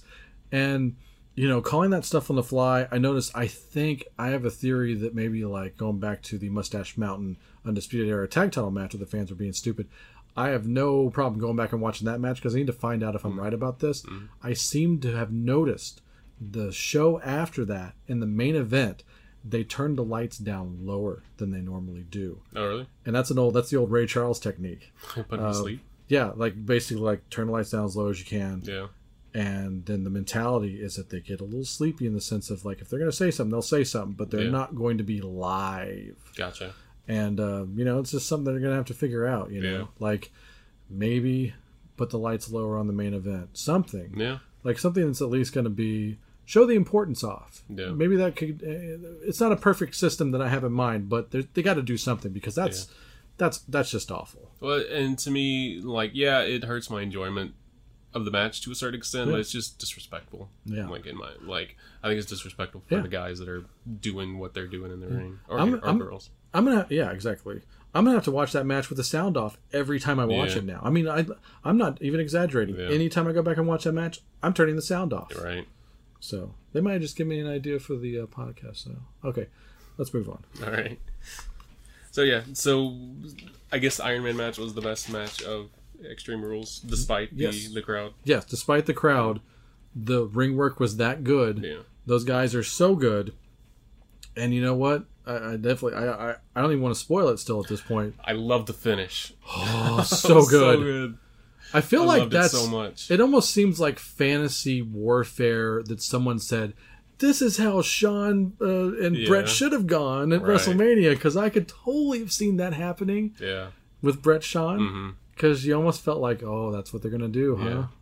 Nope. And I, I, I won't say what he did, but and not even talking about anything like in during the course of this match, Drew McIntyre did some stuff that I'm like, every time I when they have a match of this type of or this sort, I'm like, you should do something like this because this makes sense. Yeah, you'll take a hit, but you're gonna get more in return, and it worked, yeah, and it was beautiful. it was it was uh, it was another harken back to another great idea. There's a lot of good full circle ideas, and this is this is what a 15 year old idea now. The Brock Lesnar Kurt Angle Iron Mm. Yeah, Man match. exactly. Yeah, where he, and I'm not saying this is what happened in this match, Yeah. but Brock Lesnar gets the chair, hits Kurt Angle multiple times, Right. DQ'd. So he gets a few extra shots in because the match hasn't restarted, you know, Right. the fall hasn't yeah, started. exactly. And then that sets him up for like another easy two. Yep. He got an easy one out of it, and I think he got another one out of it because of that. Yeah. And I think he started with a 3-0 deficit. Yeah. But go watch that match. And that, that's- that's great too. I think that's another reason why it's okay for you to watch this with the, the sound muted because the commentators, especially Michael Cole, was like, "Why? Why is he doing that? It doesn't make sense." And like, like I get that they're supposed to play roles Yeah. when they're when they're in the in the booth like that, but it's pretty obvious like exactly what he was doing in that match. Do you know like they do they were doing with the uh, Dark Side of the Moon and Wizard of Oz? Right. like do that with this match but put on like slayer's Reign in Blood because that's about 30 minutes i think it's i think it's like 28 to 30 minutes so when the bell rings put on Reign in Blood by slayer Yeah. and uh, i think that might actually get the job done up. yeah yeah yeah Cool. okay here's your little fun tips you Right. get here exclusively on the wrestling house show So week three. Uh, this was a tough week for me as far as picking my favorite match of the week. Uh, we, we 'Cause- pretty much almost have it at, as a uh, three-way tie Yeah. what we, we we do a little mini meeting before we start recording and see where we're at with matches of the week and match of the month and all that stuff a little behind the scenes this was the tough week so let's talk about these three matches and see what we got to offer here and we're gonna we're gonna give out the award on the fly let's see how let's, let's make because we actually are split on one of them but we're like pretty agreeable on one So let's So talk the- about the one we agree about. okay So NXT again, NXT, good show. um, I like that they're giving Kassius Ohno some like local talent matches now, or maybe not even local talent. I think he faced Sean Maluta in one of these matches, who's not local, but um, I remember Cole wrestling him. But yeah. uh, yeah. But I gotta say Adam Cole. I, if I say Cole, I think of the other. but he but Kassius Ohno's getting some easy wins, Yeah. which I like to see. was that the, the third, third thirty second win? Was that the one you're talking I, I about? think it, I think it might have been this one. oh, that's the one you picked for his uh, playlist Right. recently. Yeah. Oh, you're just saying that because you're buddies with him now. Right. But no, I do like it because we, I made the joke about the thing where you have to beat Kassius Ohno in the, the video game. Yeah, You know. yeah. We that was that was all of like almost all of last month. Yeah, but I like seeing Kassius Ohno gets get some wins back because I, I think he's lost a lot of his luster because he he is that build up guy. He is that guy He's the who makes other guys look good. Yes. and I think he he still can do it. He can still hit people really really hard, and it's fun to watch. yeah. Um, he he fought that capoeira guy. I forget his name now. That was so fun. It was like the Indiana Jones thing with the with the, the dude doing the, the sword stuff and he just shoots him. Like Yeah. that's what it was. Like his elbow was the gun and he just like smashed that guy. It was so good. that was the one I was thinking of. Yeah, because I don't. He didn't run through Rick Ramirez, but he ran through that right. guy. Yeah, yeah, But anyway, on that same show, it was the main event was a number one contender match for the for Shayna Baszler's uh, NXT Women's Title. Yeah, triple threat. Yeah, triple threat: Nikki Cross, Candice LeRae, and Kairi Sane. Yes. I thought that was a really good match. I thought they all brought something different, obviously, because they're really different people Yeah. and they have really different styles, but they all worked together super duper well Yeah. and created this really fun thing to watch. Yeah, and the X Factor, Shayna Baszler on color with her feet up on the table, Yeah, being that character that we we really have responded to now. she's gotten a lot better on the mic. I think she's still. I think when she has other people to bounce off of, she's good. When she's in there by herself, it's still a little like, mm, Yeah. I don't know if I buy it so much. Yeah, but I do like her. When she gets in the ring, none of that really matters because because she can sell it all there. But yeah, this she's the Chili Palmer method. right. like you don't give a shit. Yeah, Yeah. exactly. and I like seeing Candice LeRae kind of come into her own now. She's getting away from Gargano as far as like she's not Oh wait, he's still crazy. Yeah, but she's not like living vicarious. She's not using him to boost herself. She's Yeah. actually getting in the ring and wrestling. And initially, she was still affected by the Gargano stuff Yeah. because she lost that match to Bianca Belair Yeah. because of they were putting it over the whole Gargano thing. But now she's away from that. But she's redirecting it in a positive way, Yeah, and that's yeah, where I see the character going. And see, So- I just don't like it when like w- the women. It happened with Brie Bella. It happened with Nikki Bella. It happens with anyone who has a relationship on the show, which a lot of the women do historically. Mm-hmm. They always feel like they're second to the male superstar, and they're the story is the male superstars, and they're just reacting to it. I like it when they pull away from that and have their own stuff. Yeah, I feel like uh, historically they probably just told him when you're out there, he's out there. Yeah. Even if he's not out there, he's out there. Yeah. That's So what it is. I'm glad that's kind of changing. I'm glad that's Yeah. changing for Candice LeRae Yeah. because she can go in there and she can fight anyone. Yeah, So. and this is the top three names. This isn't even one of those things where like, well, they left out such and such. These are the top three contenders for Shayna for sure. And that's Bianca not. Belair was supposed to be in it, and she got injured. she got injured, and then she, while she was injured, she went ahead and got married. Yeah, yeah, which yeah. is pretty cool. So and yeah, because she did that thing from her honeymoon. Yeah. where she's like, I should have been in there. Yeah. But I think that she's not She was- quite there yet. She wouldn't have won the match. She's fun to watch, but She's a she's natural. not at the same level as the the three women in this match. Yeah, no, I, I think it would have. She would have stuck out in a bad way in that Yeah. match, and they need to they need to keep keep the uh, pace with her that they have right now, protecting her Yeah. flaws and just having her. She's developing all the time. Obviously, Yeah. she's in that system, so yeah, because she would have been outclassed by all three of these Yeah. women at this point. Yeah. That's not a knock on her. Like I said, she's a natural, Yeah. but she would have been outclassed in this match. So I'm Yeah. glad she wasn't in it actually. Yeah, Nikki Cross, super fun, coming off that shit hot title match at NXT. yeah, Kairi Sane, who needs the rub, uh, in a sense, because she's been on TV way less than any of these other women. yeah, Like she has not been super visible in NXT, yeah, and it's that thing where you know it's almost like what Shayna has said about her is kind of coming true in a sense that like you know she's a one hit wonder, yeah. and well, yeah, they really she really hasn't done much. They haven't she- done much with her. I think yeah, the beating Lacey Evans is not getting on her Christmas card. No, I, that helped her for sure because it showed a different side of her. It showed the angry side of Kairi Sane. Yeah. Which after this match, we saw a little bit more of that when in interactions that she's had with Shayna Baszler. But Yeah. there's also the doubt in there too because Kairi Sane hasn't done as much. Shayna Baszler came in and just like juggernauted through the, the whole division, hmm. whereas Kairi Sane beat Baszler initially, but she hasn't. She's won a lot of matches, but she hasn't had that. It doesn't seem like they've put in her character like the drive to rise to the top. She's just kind of been out there, have fun. Happy to be here. Yeah, exactly. Which you know that's cool for a while, but if you keep doing that, you're gonna get passed by. Yeah.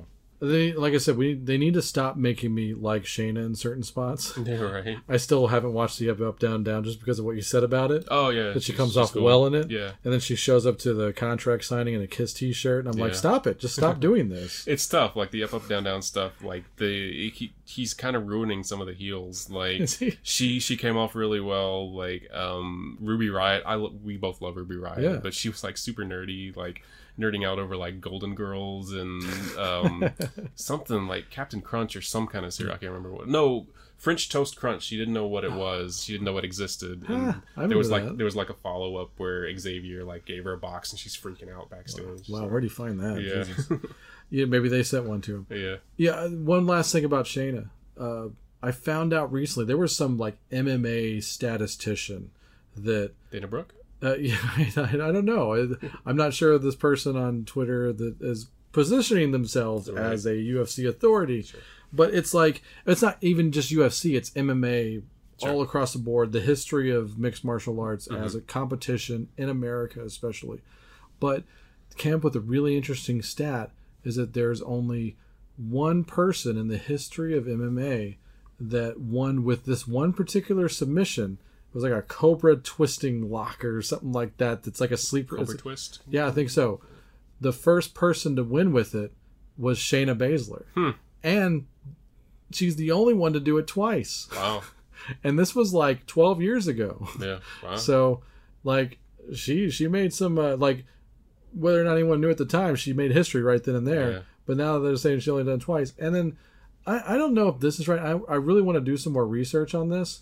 But according to her wiki page, which is where we all go for you know all the truths, sure. but they said that she's the only certified American woman that's certified in catch wrestling because of her the time she spent with Billy Robinson. I remember seeing some. Maybe someone mentioned it, or maybe I saw that on because I go to the wiki pages a lot too. yeah, Yeah, that was interesting to me. I was like, does that is that right? That doesn't. Yeah. I mean, it doesn't sound right, but when I think Yeah. about it, like any of the women that are getting into MMA probably started more in the boxing gyms or even in the Yeah, martial arts gyms. Some of them maybe even just started because of self defense classes, Yeah, and they went that route. They went the martial arts route.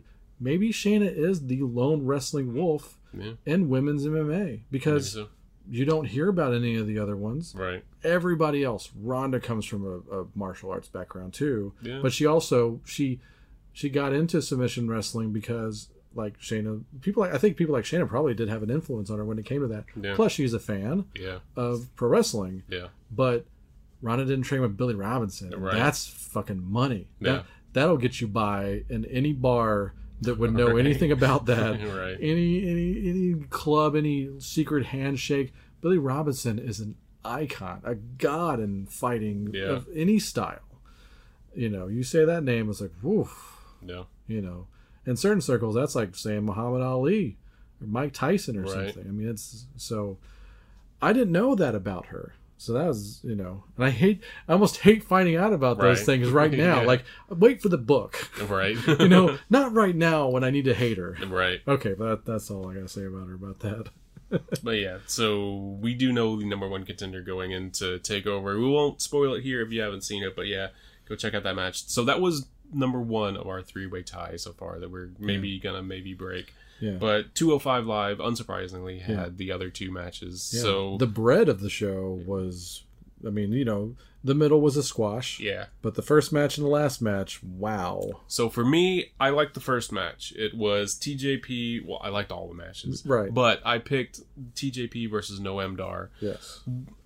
For a few reasons. So for the first reason, I think Noam Dar is great. I love him. I was really sad when he got injured. Yeah. I was super excited when he came back at the NXT UK thing, and or the UK tournament that turned Yeah. into the NXT UK thing. Yeah. And he, the pre, I think it was the previous week where he had his return match on 205 Live, and he beat TJP in like less than a minute. Yeah.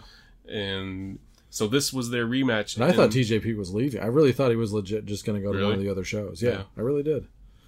But to me i like what they're doing with tjp the whole like i'm better than this but he's saying that but people don't know if they should believe it or not Yeah. but he's really stepping up like a lot of the technical aspect of his matches i Yeah. think i feel like it's more so than he has been doing Okay. um and this was one of those matches that showed it there was another match i think it was the week after that showed a lot of that too but in this Mhm. match he so Noam Dar had a knee injury was the thing that he went out with and so TJP just worked over that knee like Yeah. the whole time I'll say good for him because his finisher's the knee bar. You're right That's, that's a good how yeah do you exactly yeah so it kind of fell into place for him. Yeah. but at the same time it was a little bit it wasn't the same emotion as the undisputed era mustache mountain thing Sure, sure. but it was that thing where you could see Noam Dar like kind of start to hesitate when he started attacking the knee. Yeah. And so he really sold it like super duper well.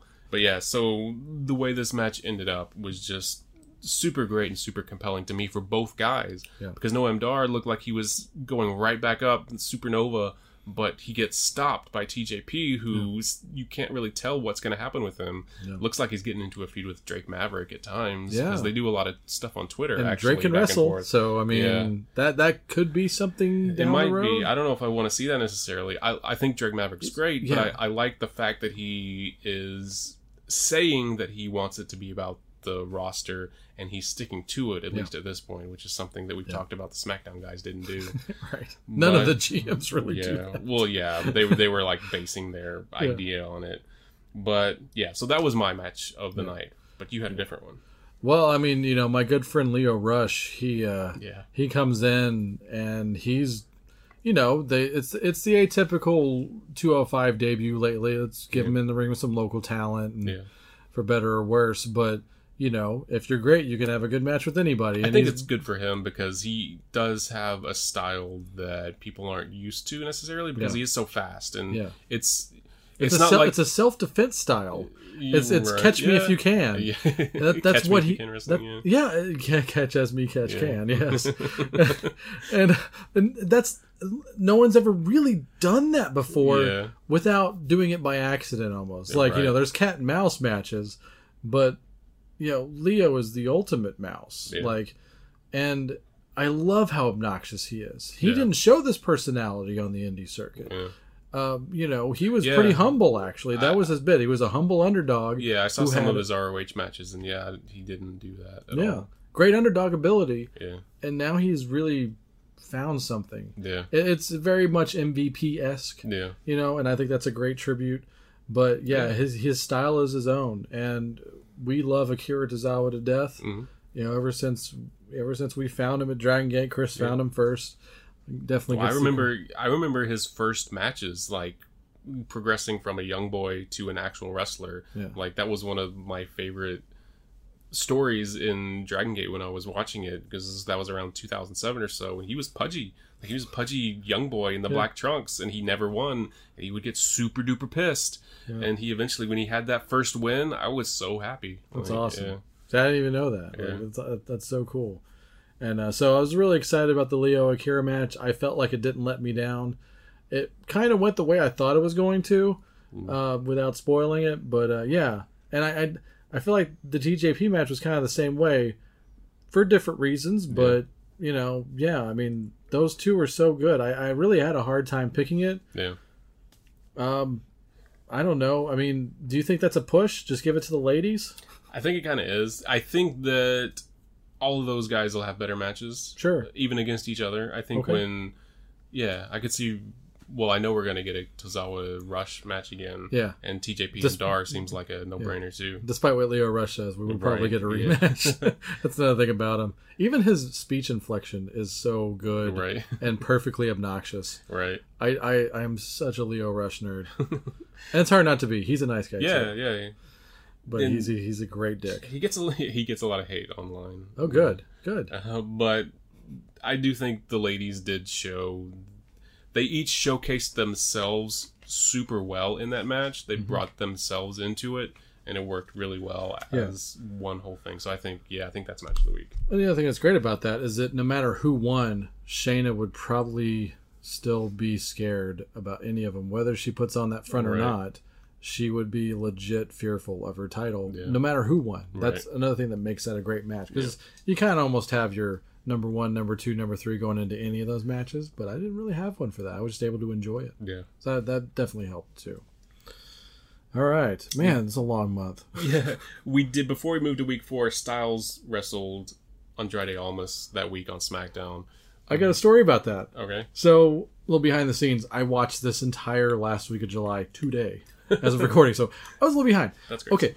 What I did was I just happened to be and- this is the thing that Hulu does and they they their ads are like 2 minutes long now. It's so maddening. Like 90 seconds to 2 minutes. Sure. So, I'll just, you know, as you know, my brain kind of latches onto the millennial brain sometimes. Like if there's an ad, I'm I'm out.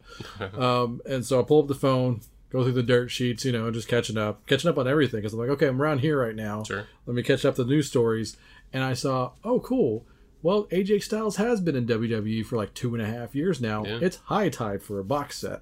Hmm. So why not? You have one every year, as far as I'm concerned. But it's like, okay, AJ Styles is getting his first WWE box set, and how cool is that to say out loud? yeah, that's cool. And then I went through the match listing. I was like, okay, legit, cool, cool. He doesn't win all these. This is neat, you hmm. know. Oh, he wins all of these. Okay. Last match on there was AJ Styles versus Andrade Cien Almas. so I literally found out about that match two minutes before it happened. I didn't even know it was booked, That's funny. and I was just like. All right, we're in for a good match now. How could it not be? It's going to be on the friggin' DVD as the closer, nonetheless. That's awesome. You know, I mean, that made me smile. And I'm like, of course, Styles Almas is going to be great. Yeah, it was really good. So yeah, g- good one. And so that's how good those other matches were. That Yeah. that wasn't our match of the week. What? Right. They'll have better matches with I each other too, which say, is scary. Yeah, yeah, they're gonna have amazing matches in the With, future. with old man AJ versus Yeah, right. all these other guys, all these Yeah. young whippersnappers that are gonna try to take his spot. Right. And he's like, "Get out of the way, old man." He's like, "God damn it, I run this place." with his like bald head on the top of his really nice hair on the bottom. He's gonna have the best have burner the- ever. He's gonna have the long hair, the, the, the Hogan bald head thing going on. he needs to start wearing a, a bandana. But yeah, like I look forward. I remember saying this whenever Jericho debuted. I goes, I, I I look forward to when Chris Jericho is the old man of pro wrestling. Yeah, and he kind of almost is now. yeah, I look forward to AJ and Cesaro and Daniel Right. being the old men, yeah. and then I'd be like, oh, those are. You know, those were as good as Gorgeous George, as my grandfather used to say. You know, yeah, yeah, and it's not hypocritical either. I feel like it won't be. yeah.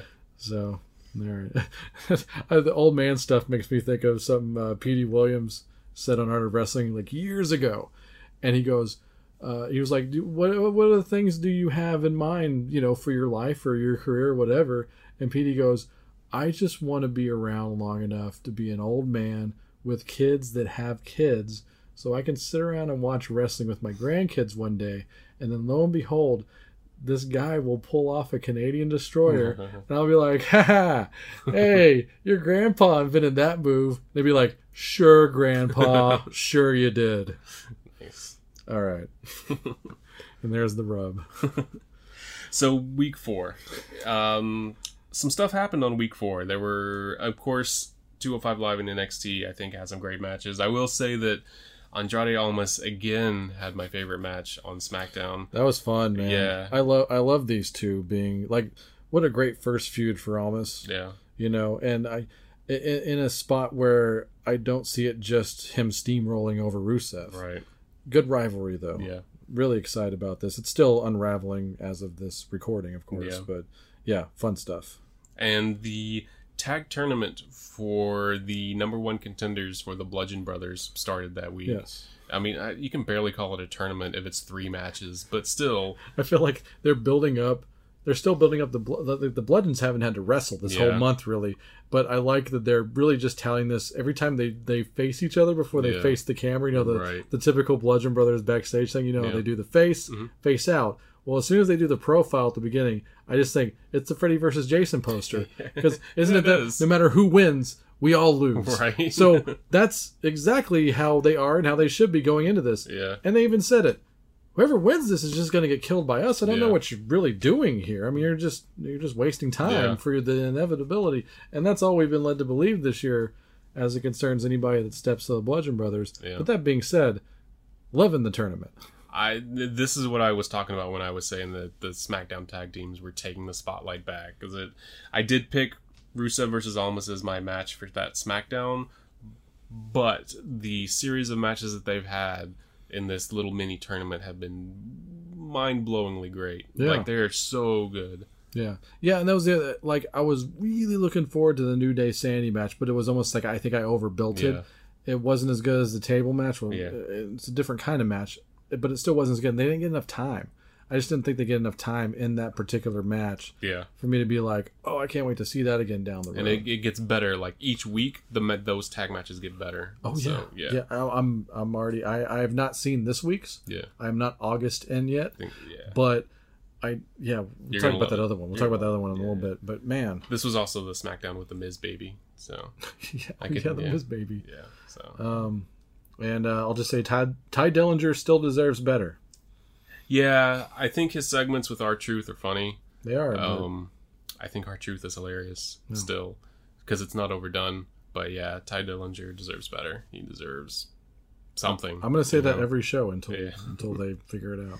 But so the best stuff, of course, like I said, 205 Live and NXT. This was another one where I think we had a little bit difficult time picking the best match out of the two main events. Yeah, we'll start with the 205 match. Yeah. So you got the the top four believable, legit contenders for Cedric Alexander. Uh, at least I think they are. Yeah. Uh, and Hideo Itami, Mustafa Ali, TJP, and Drew Gulak.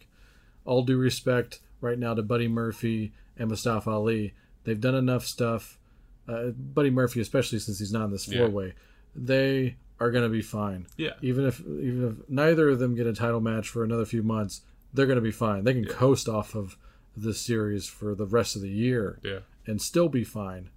But um, I, I really, I'm not going to spoil the finish. But my pick one, Nice. I was very excited about who won the match, But even if anybody in here had won, I'd still be fine with it because they're all great. And I also, on principle, really love this match because this is not a stereotypical WWE Fatal Four Way match. Just on the base surface, that it is not two good guys Yeah. against two bad guys. Right. It was three bad guys versus one good guy. Yeah. That's how, like, wonderfully hyped and shit hot Mustafa Ali is. Yeah. Is that, man, he really is the beating heart of 205 Live because we've got him in there with three surgeons. Right. Let's see what happens. Yeah. That's really what the match was for me. And they played it off that way completely They did. throughout the first act, especially. You know, of course, like anything, it'll break down, but there was still always that, man, we really got to look at Ali here. Yeah. Let's keep paying attention to Ali. like, Right. they kept trying to figure him out. It was just fun. It Well, was a super cool match. And Ali has had history with at least two of those guys. Yeah. I mean, Itami was the one that, that ruined the stuff earlier, and he wanted his revenge on that. Yeah. And him and Gulak had that great thing from, I guess it was probably last year yeah. or so. Um, and I'm really on to TJP. Like, I want to see him rise. Like, I do- I- I do think too. I know you're a huge fan of his. You were a huge fan of his before Before the Cruiserweight classic, yeah. And I just, it was, it's, the Cruiserweight Classic is still one of the greatest things WWE ever did, ever. If you've never seen it, go watch it. Yeah. Okay, sorry. but to me TJP stood out a lot because he was doing he was going up particularly against like Gulak and Itami and doing what they do best and meeting him like matching him with it so when he Yeah. would go up against Gulak he would they were getting into these technical things and they had some great sequences in the middle of the ring Yeah. just them two trading holds and, and going to stalemates and things and wrapping each other up but then he would stand up with Itami and they would trade strikes and things like that so I thought he I thought everybody did what they do best. Ali survived and was the heart and like did what he could to to rise up from getting beat up a lot because that's Yeah. what he does. Yeah. Gulak was great technically. Itami was great with strikes and things, and then TJP was kind of in there doing all of it. Yeah. So and it. I like in these multiple man matches. I think they should put TJP in all of them because at one point he's always going to wrap up like two or three people all at the same time. Yeah, I thought about that one he did like a few months ago. Yeah. That I'm still, I still think about that when I'm thinking about best matches of the year so far. But and it doesn't feel too hokey either. It, it doesn't feel like it's super set up all the time. It feels Yeah. sort of organic getting into it. Sort of, yeah. I I don't mean to sound cynical here. I just really hope that that's one of what TJP's legacy will be. Mm-hmm. I really hope that he will be seen as the hybrid wrestler that he truly is. Yeah. And I feel like he's the perception on him is not that sadly. No, yeah. With most of the fans and even the office probably they see him as a flyer. Yeah. But God, he's, He's so much more than Yeah. that. He's he's as much of a hybrid wrestler as Gulak is. Yeah, Gulak can fly, but he chooses not to. yeah, TJ does all of it, and he's just one of the most well-rounded guys they have in that company. Period. But it doesn't seem like they know it. and that's the tough thing is like they still build up 205 live for people who aren't watching 205 live Yeah, with the flying and stuff. Yeah. Like because they'll say. Uh, Braun Strowman did a drop kick. He flies like a cruiserweight. Or when they see the the smaller guys doing the high flying stuff, they'll say, "This is what 205 Live is all about." Even on the show, Yeah. it's like, no, it's not. Like, go back to the Cruiserweight Classic again, and they said that's not what this is about. These guys do every single style in the world, and they do it the best in the world. But when it comes to 205 Live, even their own announcers say like hype the flying as the thing that is 205 Live. So Yeah. it's doing them a disservice. Yeah. There's a lot of disservice to the, the cruiserweights. But, I, I wish there was a way for them to be able to like crash the major right. shows during the week legitimately. There should As a they're bit- supposed to be on Raw. Yeah, well, like not e- not even just competing, Yeah. but like showing. Like I bought a ticket, Yeah. and they're holding up 205 signs, or like you know, like when when that stupid California Fed tried to crash ECW, like like that. Make it seem like they're not supposed to be They there. should do it. TJP has talked about it. He should Yeah. just do it. They should let them do that. Yeah. I think people would Our ex- title, our our main title is defended on our show. Right, yeah. Do you do that on Raw? No, you don't. yeah. You don't do it. Like they need to build off that too. Yeah. And they're- they, like that they're able to get AJ's title over, you know, the good title Right. over because of Brock Lesnar not being there. Yeah. But they should also say that on 205, and they should also Yeah. say that on NXT, because those were those were the title matches are, and they especially they, on yeah. 205. I think that because they're they're at SmackDown anyway, they're all there. Yeah, I think they would. I think that show is more conducive to allowing those guys to do something like that and have it be accepted because it does. It is the wrestling show still. I think. Yeah. Um, the more the more entertaining wrestling show, in my opinion, for sure.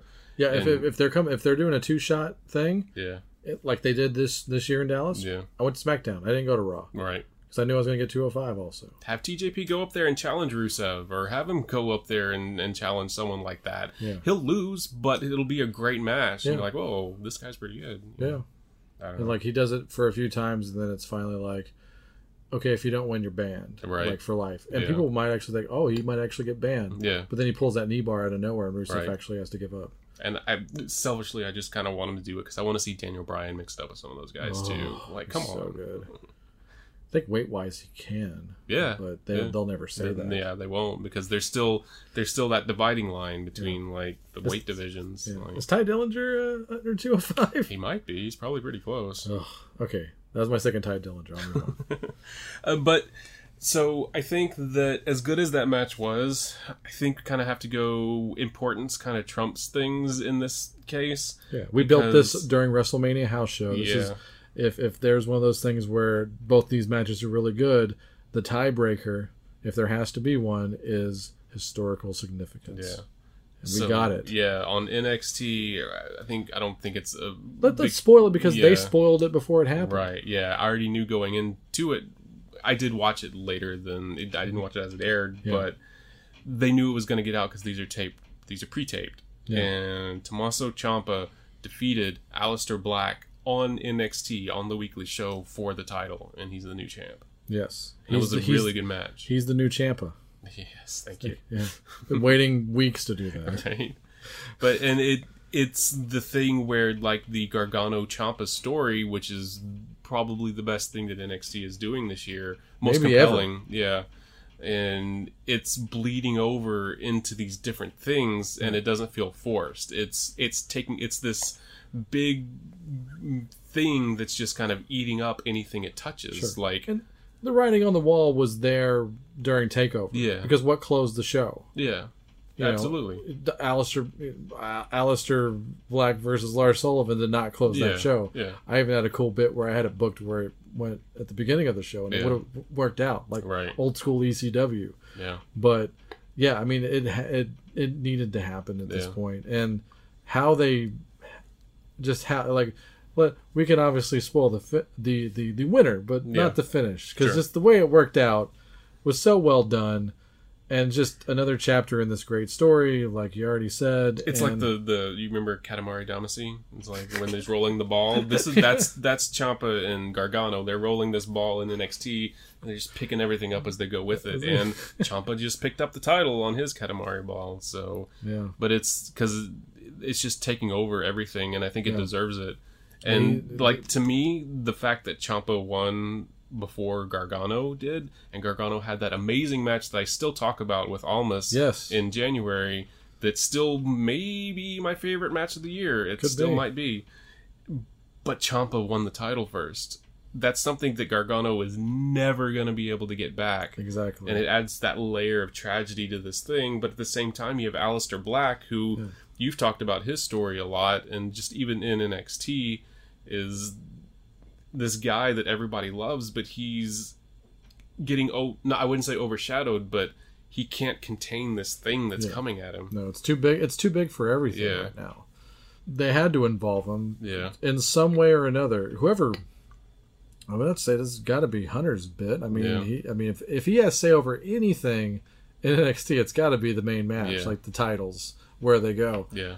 But whoever came up with how to work that in, just great. Give And that person a ten year contract. It's really cool because it feels like they've. Looking back, it feels like they've kind of been planning this a little bit. and we would never know. because Black was supposed to have that match was it with Gargano, but Ciampa attacked him beforehand, and that was kind of like the foreshadowing of things to come, I guess, because you saw Ciampa up on the truck looking down with Aleister Black was down there as well. That led to that match with Eric Young. But still, it's still that you see those those worlds colliding. Really, it's like watching planets collide. It just takes so long, but when it finally gets there, Yeah. so, I don't think it hurt Aleister in the least either. He just a. Yeah, Anytime you can make some, this is the epitome of still keeping him uh, as a strong looker. yeah, He was a victim of circumstance, yeah. and he'll be fine. I think he'll be totally fine. Yeah. So if anything, I thought they were just going to call him up because he's so good. Right. I want to see him because I think he's injured now. Yeah. He he's out of. It was the, supposed to be a triple threat, wasn't it? Yeah, a takeover. it was for, initially announced as a triple threat, but he's out of it now, and that's kind of crazy. Like the the takeover match, Aleister Black isn't going to be in it. It's going to be Ciampa and Gargano. That that's not ideal. Yeah. And uh, I, uh, isn't that weird saying that now? Yeah. Now that they've done all Yeah. this, and now we don't get it. It's.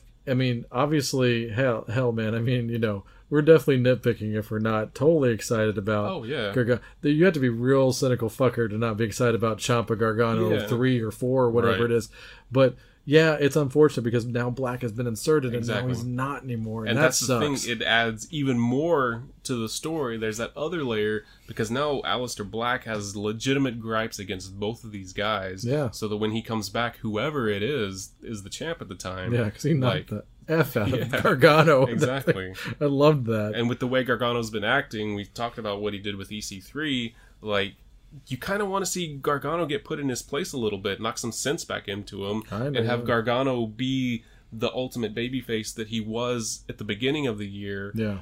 He did get beat a lot at the beginning of the year, but he did beat Ciampa at the beginning of the year too.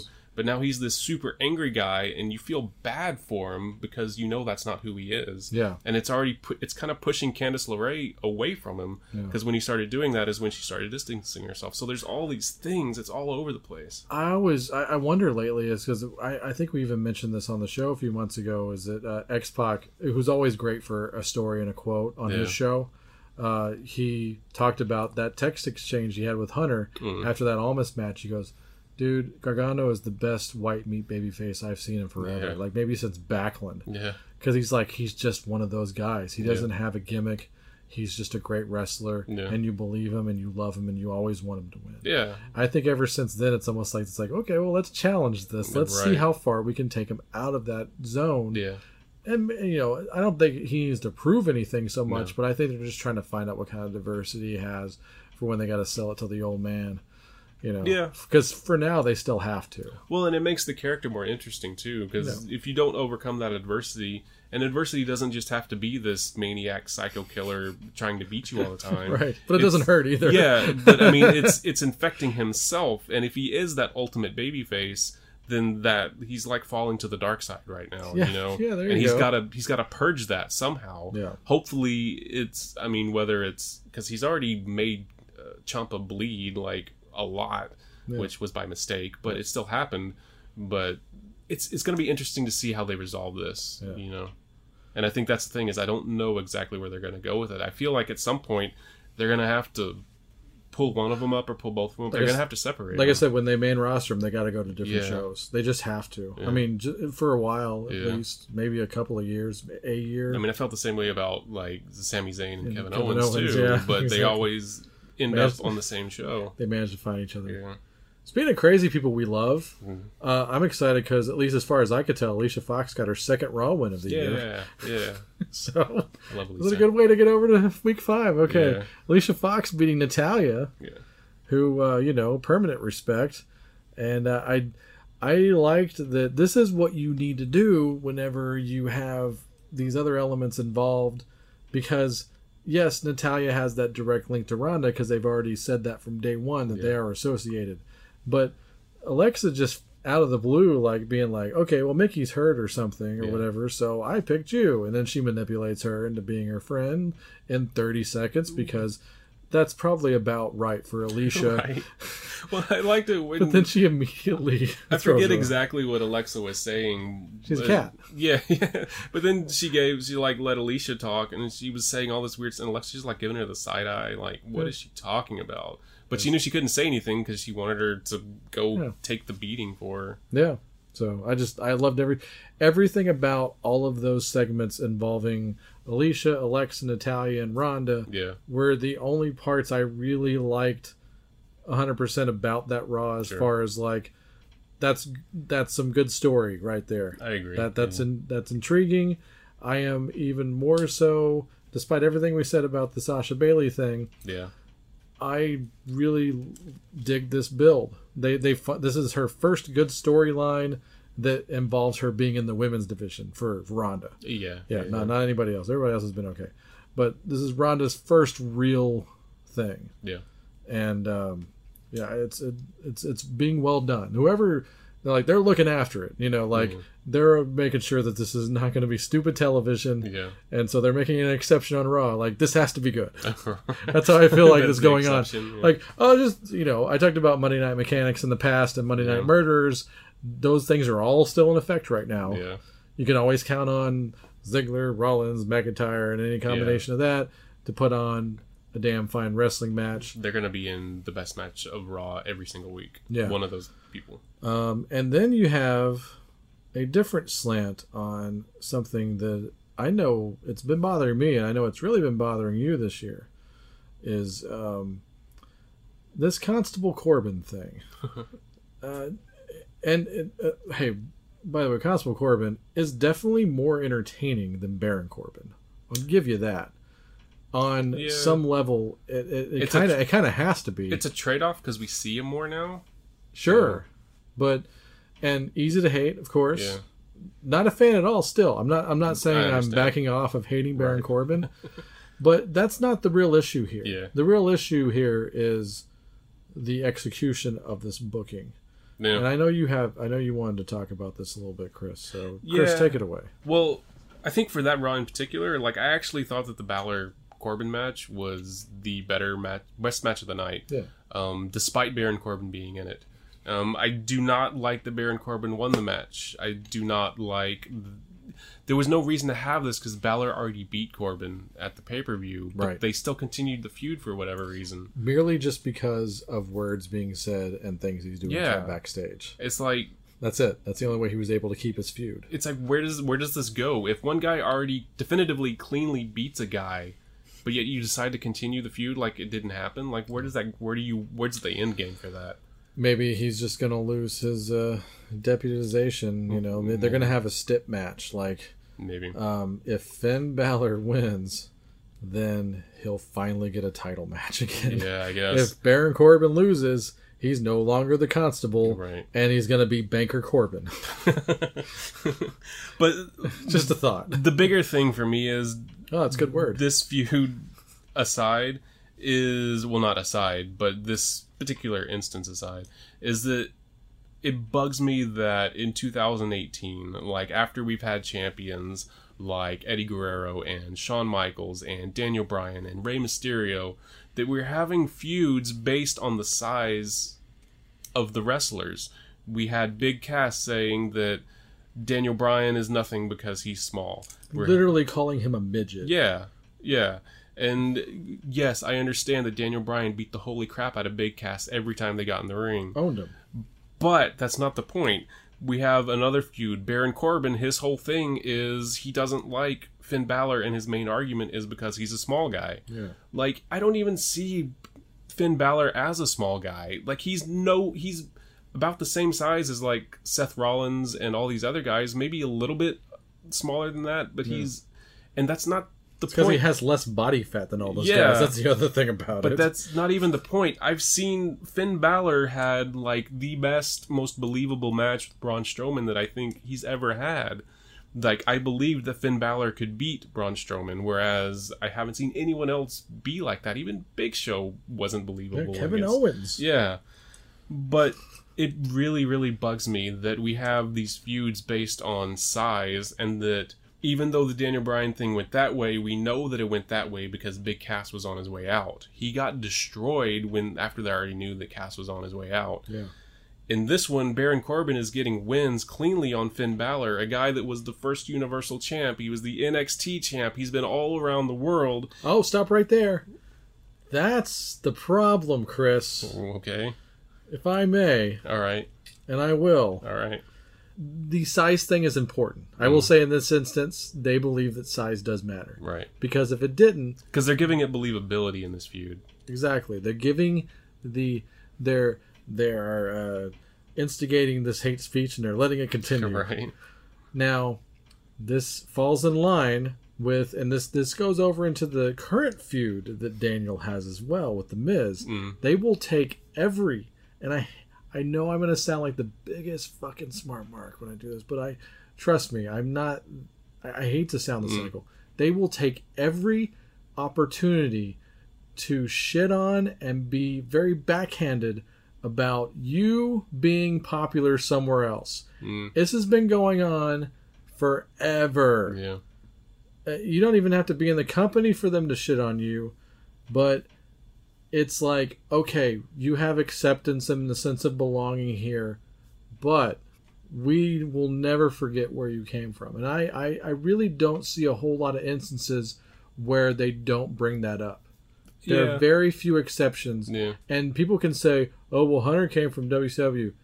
Did he? Not really. Not really, I mean, he was there, but he didn't do anything there Yeah. okay, an exception would be Steve Austin because he was decently over wherever he went. But he was he became Stone Cold in. WWE. Exactly. So that's the exception to my rule I'm giving here. But everybody else, Yeah. whether they say it on TV or not, I it, it's it's a real thing.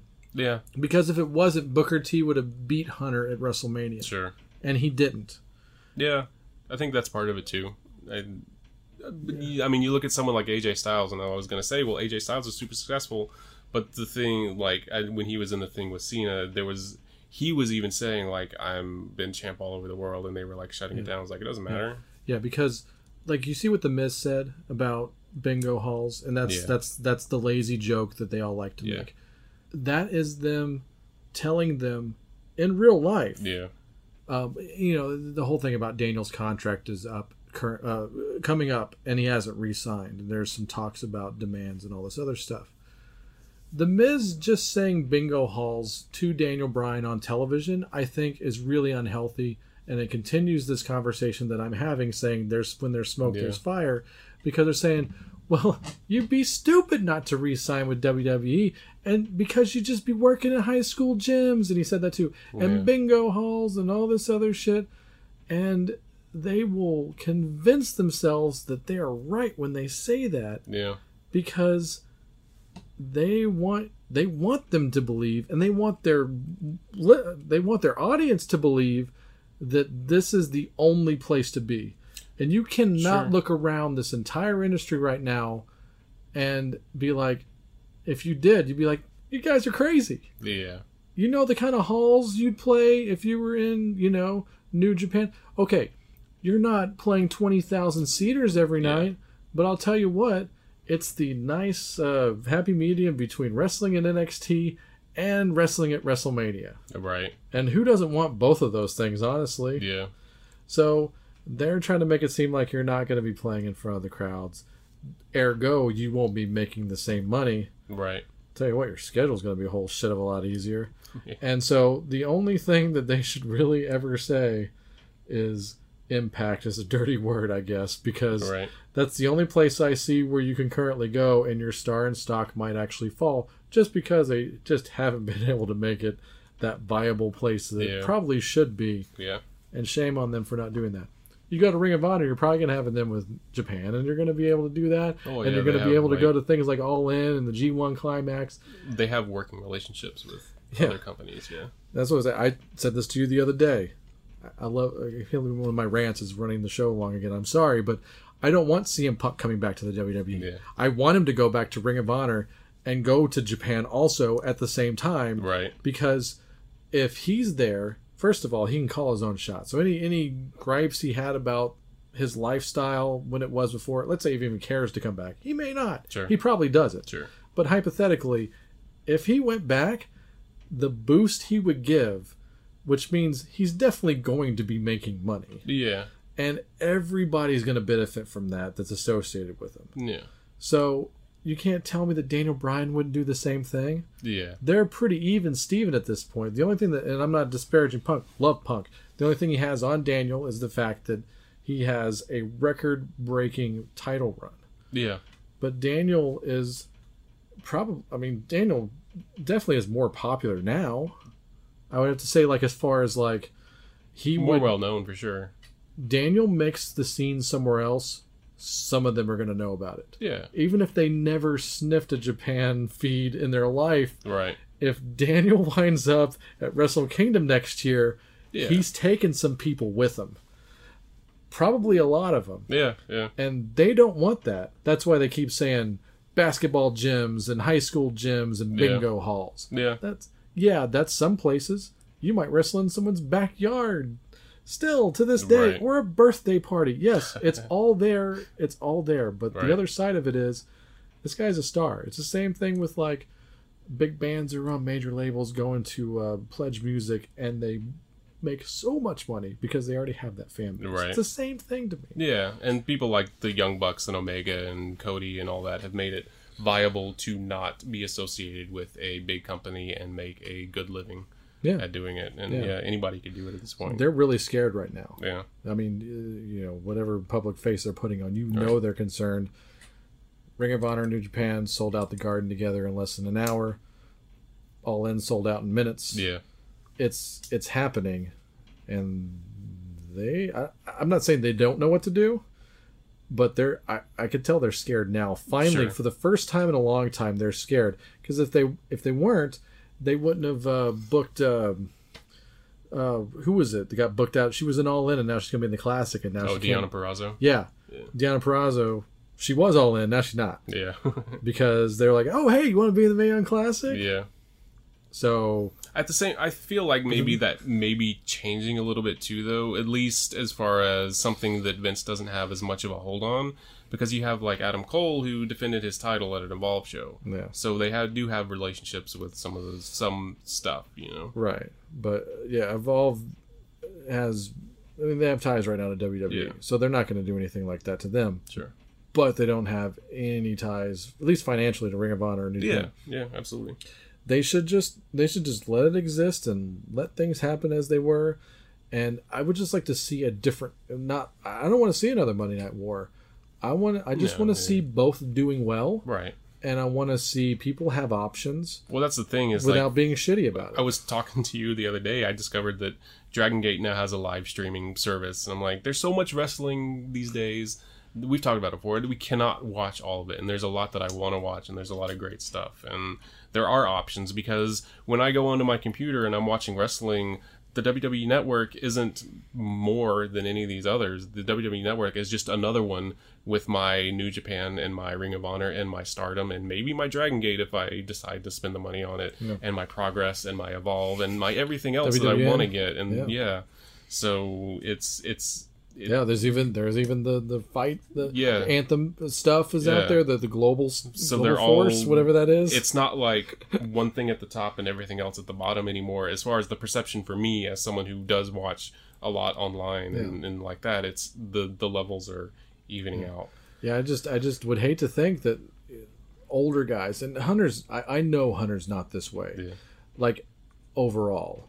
But like the McMahons, like they don't they have never known anything else. sure yeah and and Yeah, their that. whole thing is like you know of course you want to put on a strong front i mean perception is reality and i get that part about it but it's not just the mon- i mean your fan base the people who like all that other stuff the them being a quote minority base is dwindling right now Yeah. as far as like it's not a silent it's not a vocal minority it's building and it's building and it's building and you better you better like choose you need to acknowledge that before it's too late. Right. Because the more petty they are about things like that and the more they say things like that you know and then maybe make an exception for a guy like the miz because who doesn't love to shit on the miz Yeah. because he barely paid his dues before he signed a deal? Right.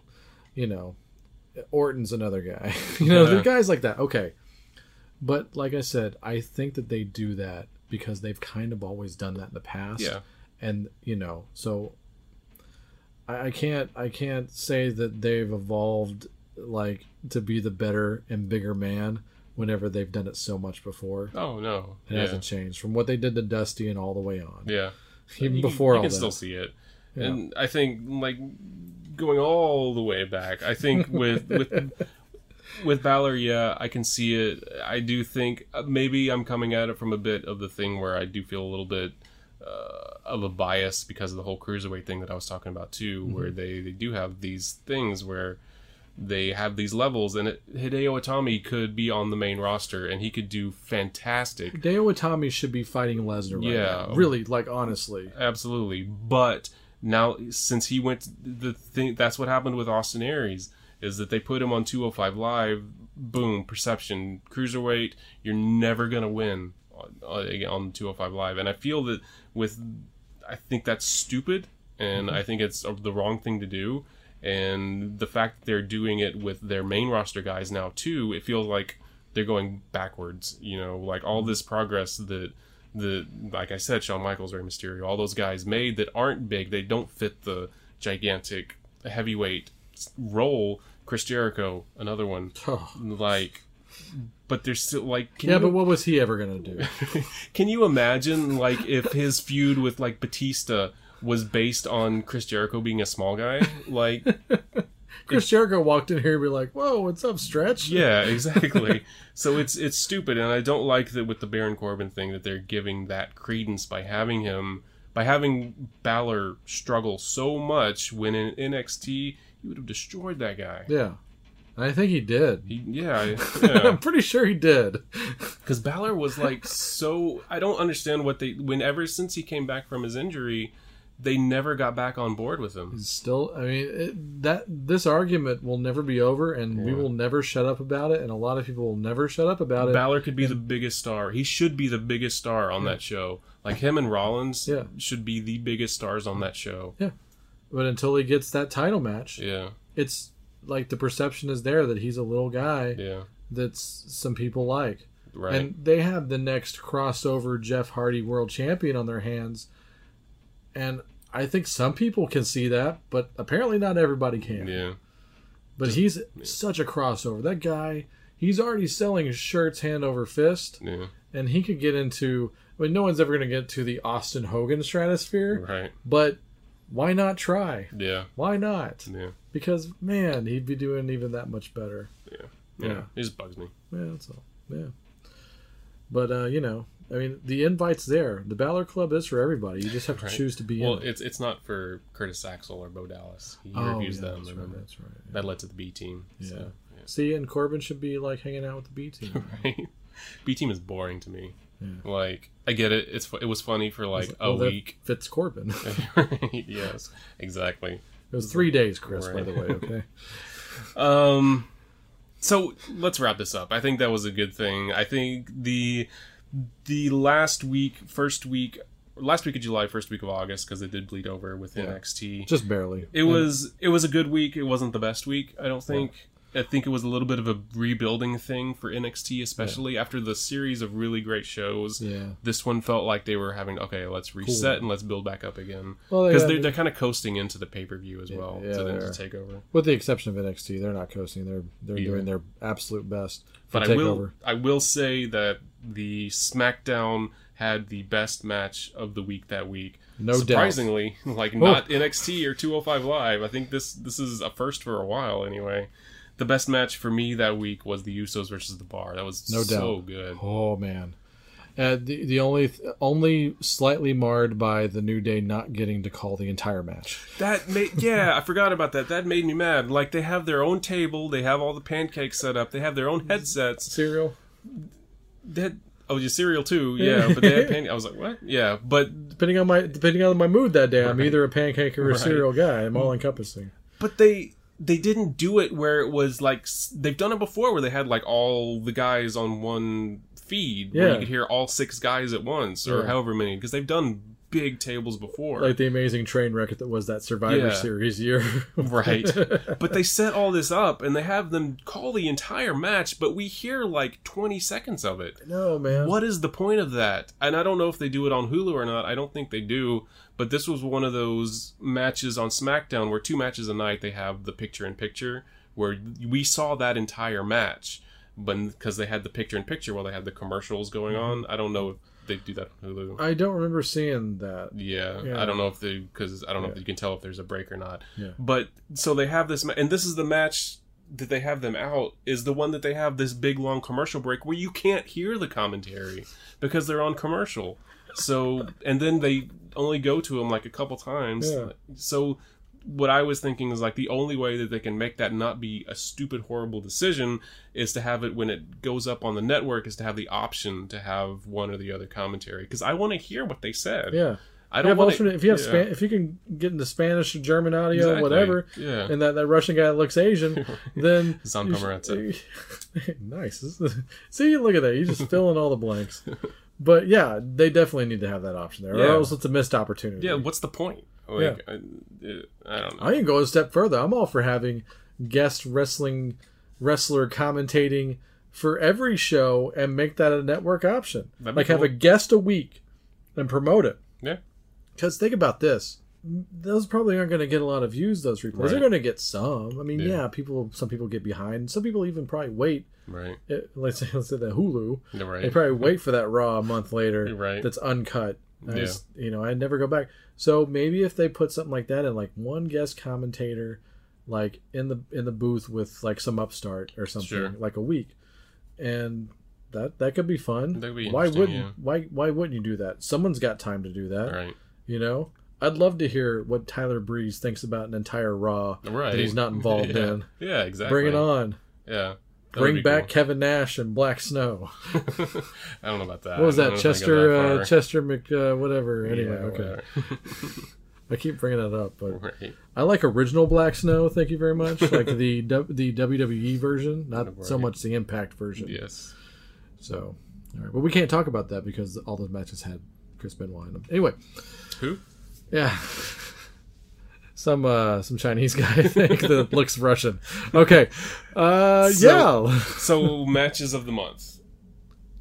My vote for match of the month for free television goes to Mustache Mountain versus Undisputed Era on NXT. I agree. Yeah.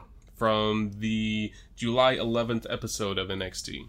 Yes. And so Supercard match of the month I, I, I would say even with everything we said about some elements involved in it, you can't take away from how good the Dolph Ziggler Seth Rollins Iron Man 30 minute Iron Man match Yes.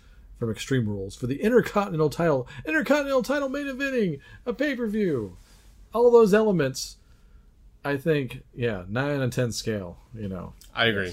And I do think it's funny that we did pick for our best two matches of the month the two matches that we complained about the fans the most in. So, Yeah, so episode title is Funk Fans. I'm going back to that old, I think that was an old ECW fan sign. Right, and I yeah. still think that's the best. yeah. One of the best signs ever. Uh, number one, of course, being Roman is a wank pheasant. forever, forever, forever. I think my fan favorite sign of all time is still the Vince Mahan sign. Oh, fun. That one and Oh. the uh, uh, no, my my favorite is Saturn is bald. That is my favorite. Saturn is bald. Yeah. which was Lodi's sign, wasn't it? I, it might have been. yeah, he was sign guy. He was sign guy for the flock. yeah, not is- sign guy Dudley, of course, Right. but yeah, Saturn is bald. That's That's- that's, a good one. That's the best. yeah. God, we're gonna have to have a, fa- a sign list at some point here. Uh, but if you want to check out that eventual fan sign list that we probably won't ever make, but we might, you'll find it on cnjradio.com where you can find all of the Wrestling House Show episodes. Again, go back there, check out the mini episodes that we do sometimes.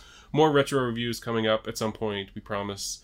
And of course, every month we do these wrap ups for the current WWE programming for the most part. When we have time, we will talk about some of the indie stuff as well super duper excited coming up with the the women's stuff in the WWE. We didn't even talk about Evolution. I mean, We'll talk about it later. Yeah. There's plenty. They're gonna we're gonna build up as long as they are. yeah, and the Mae Young Classic. I got half of it spoiled, unfortunately, already. Oh, But it, I'm super looking forward to it anyway. fans. Yeah, oh. but anyway, enough about my problems. Go to cnjradio.com for all of that. Go to our Facebook and give us a like, give us a comment, give us some interactions, and follow us on Twitter where I sometimes talk to Kassius Ohno just because. Yeah, at House Show. Yeah, at Hash. Kassius Ohno's current favorite Twitter account. Right. We'll see you guys on the next one. Bye.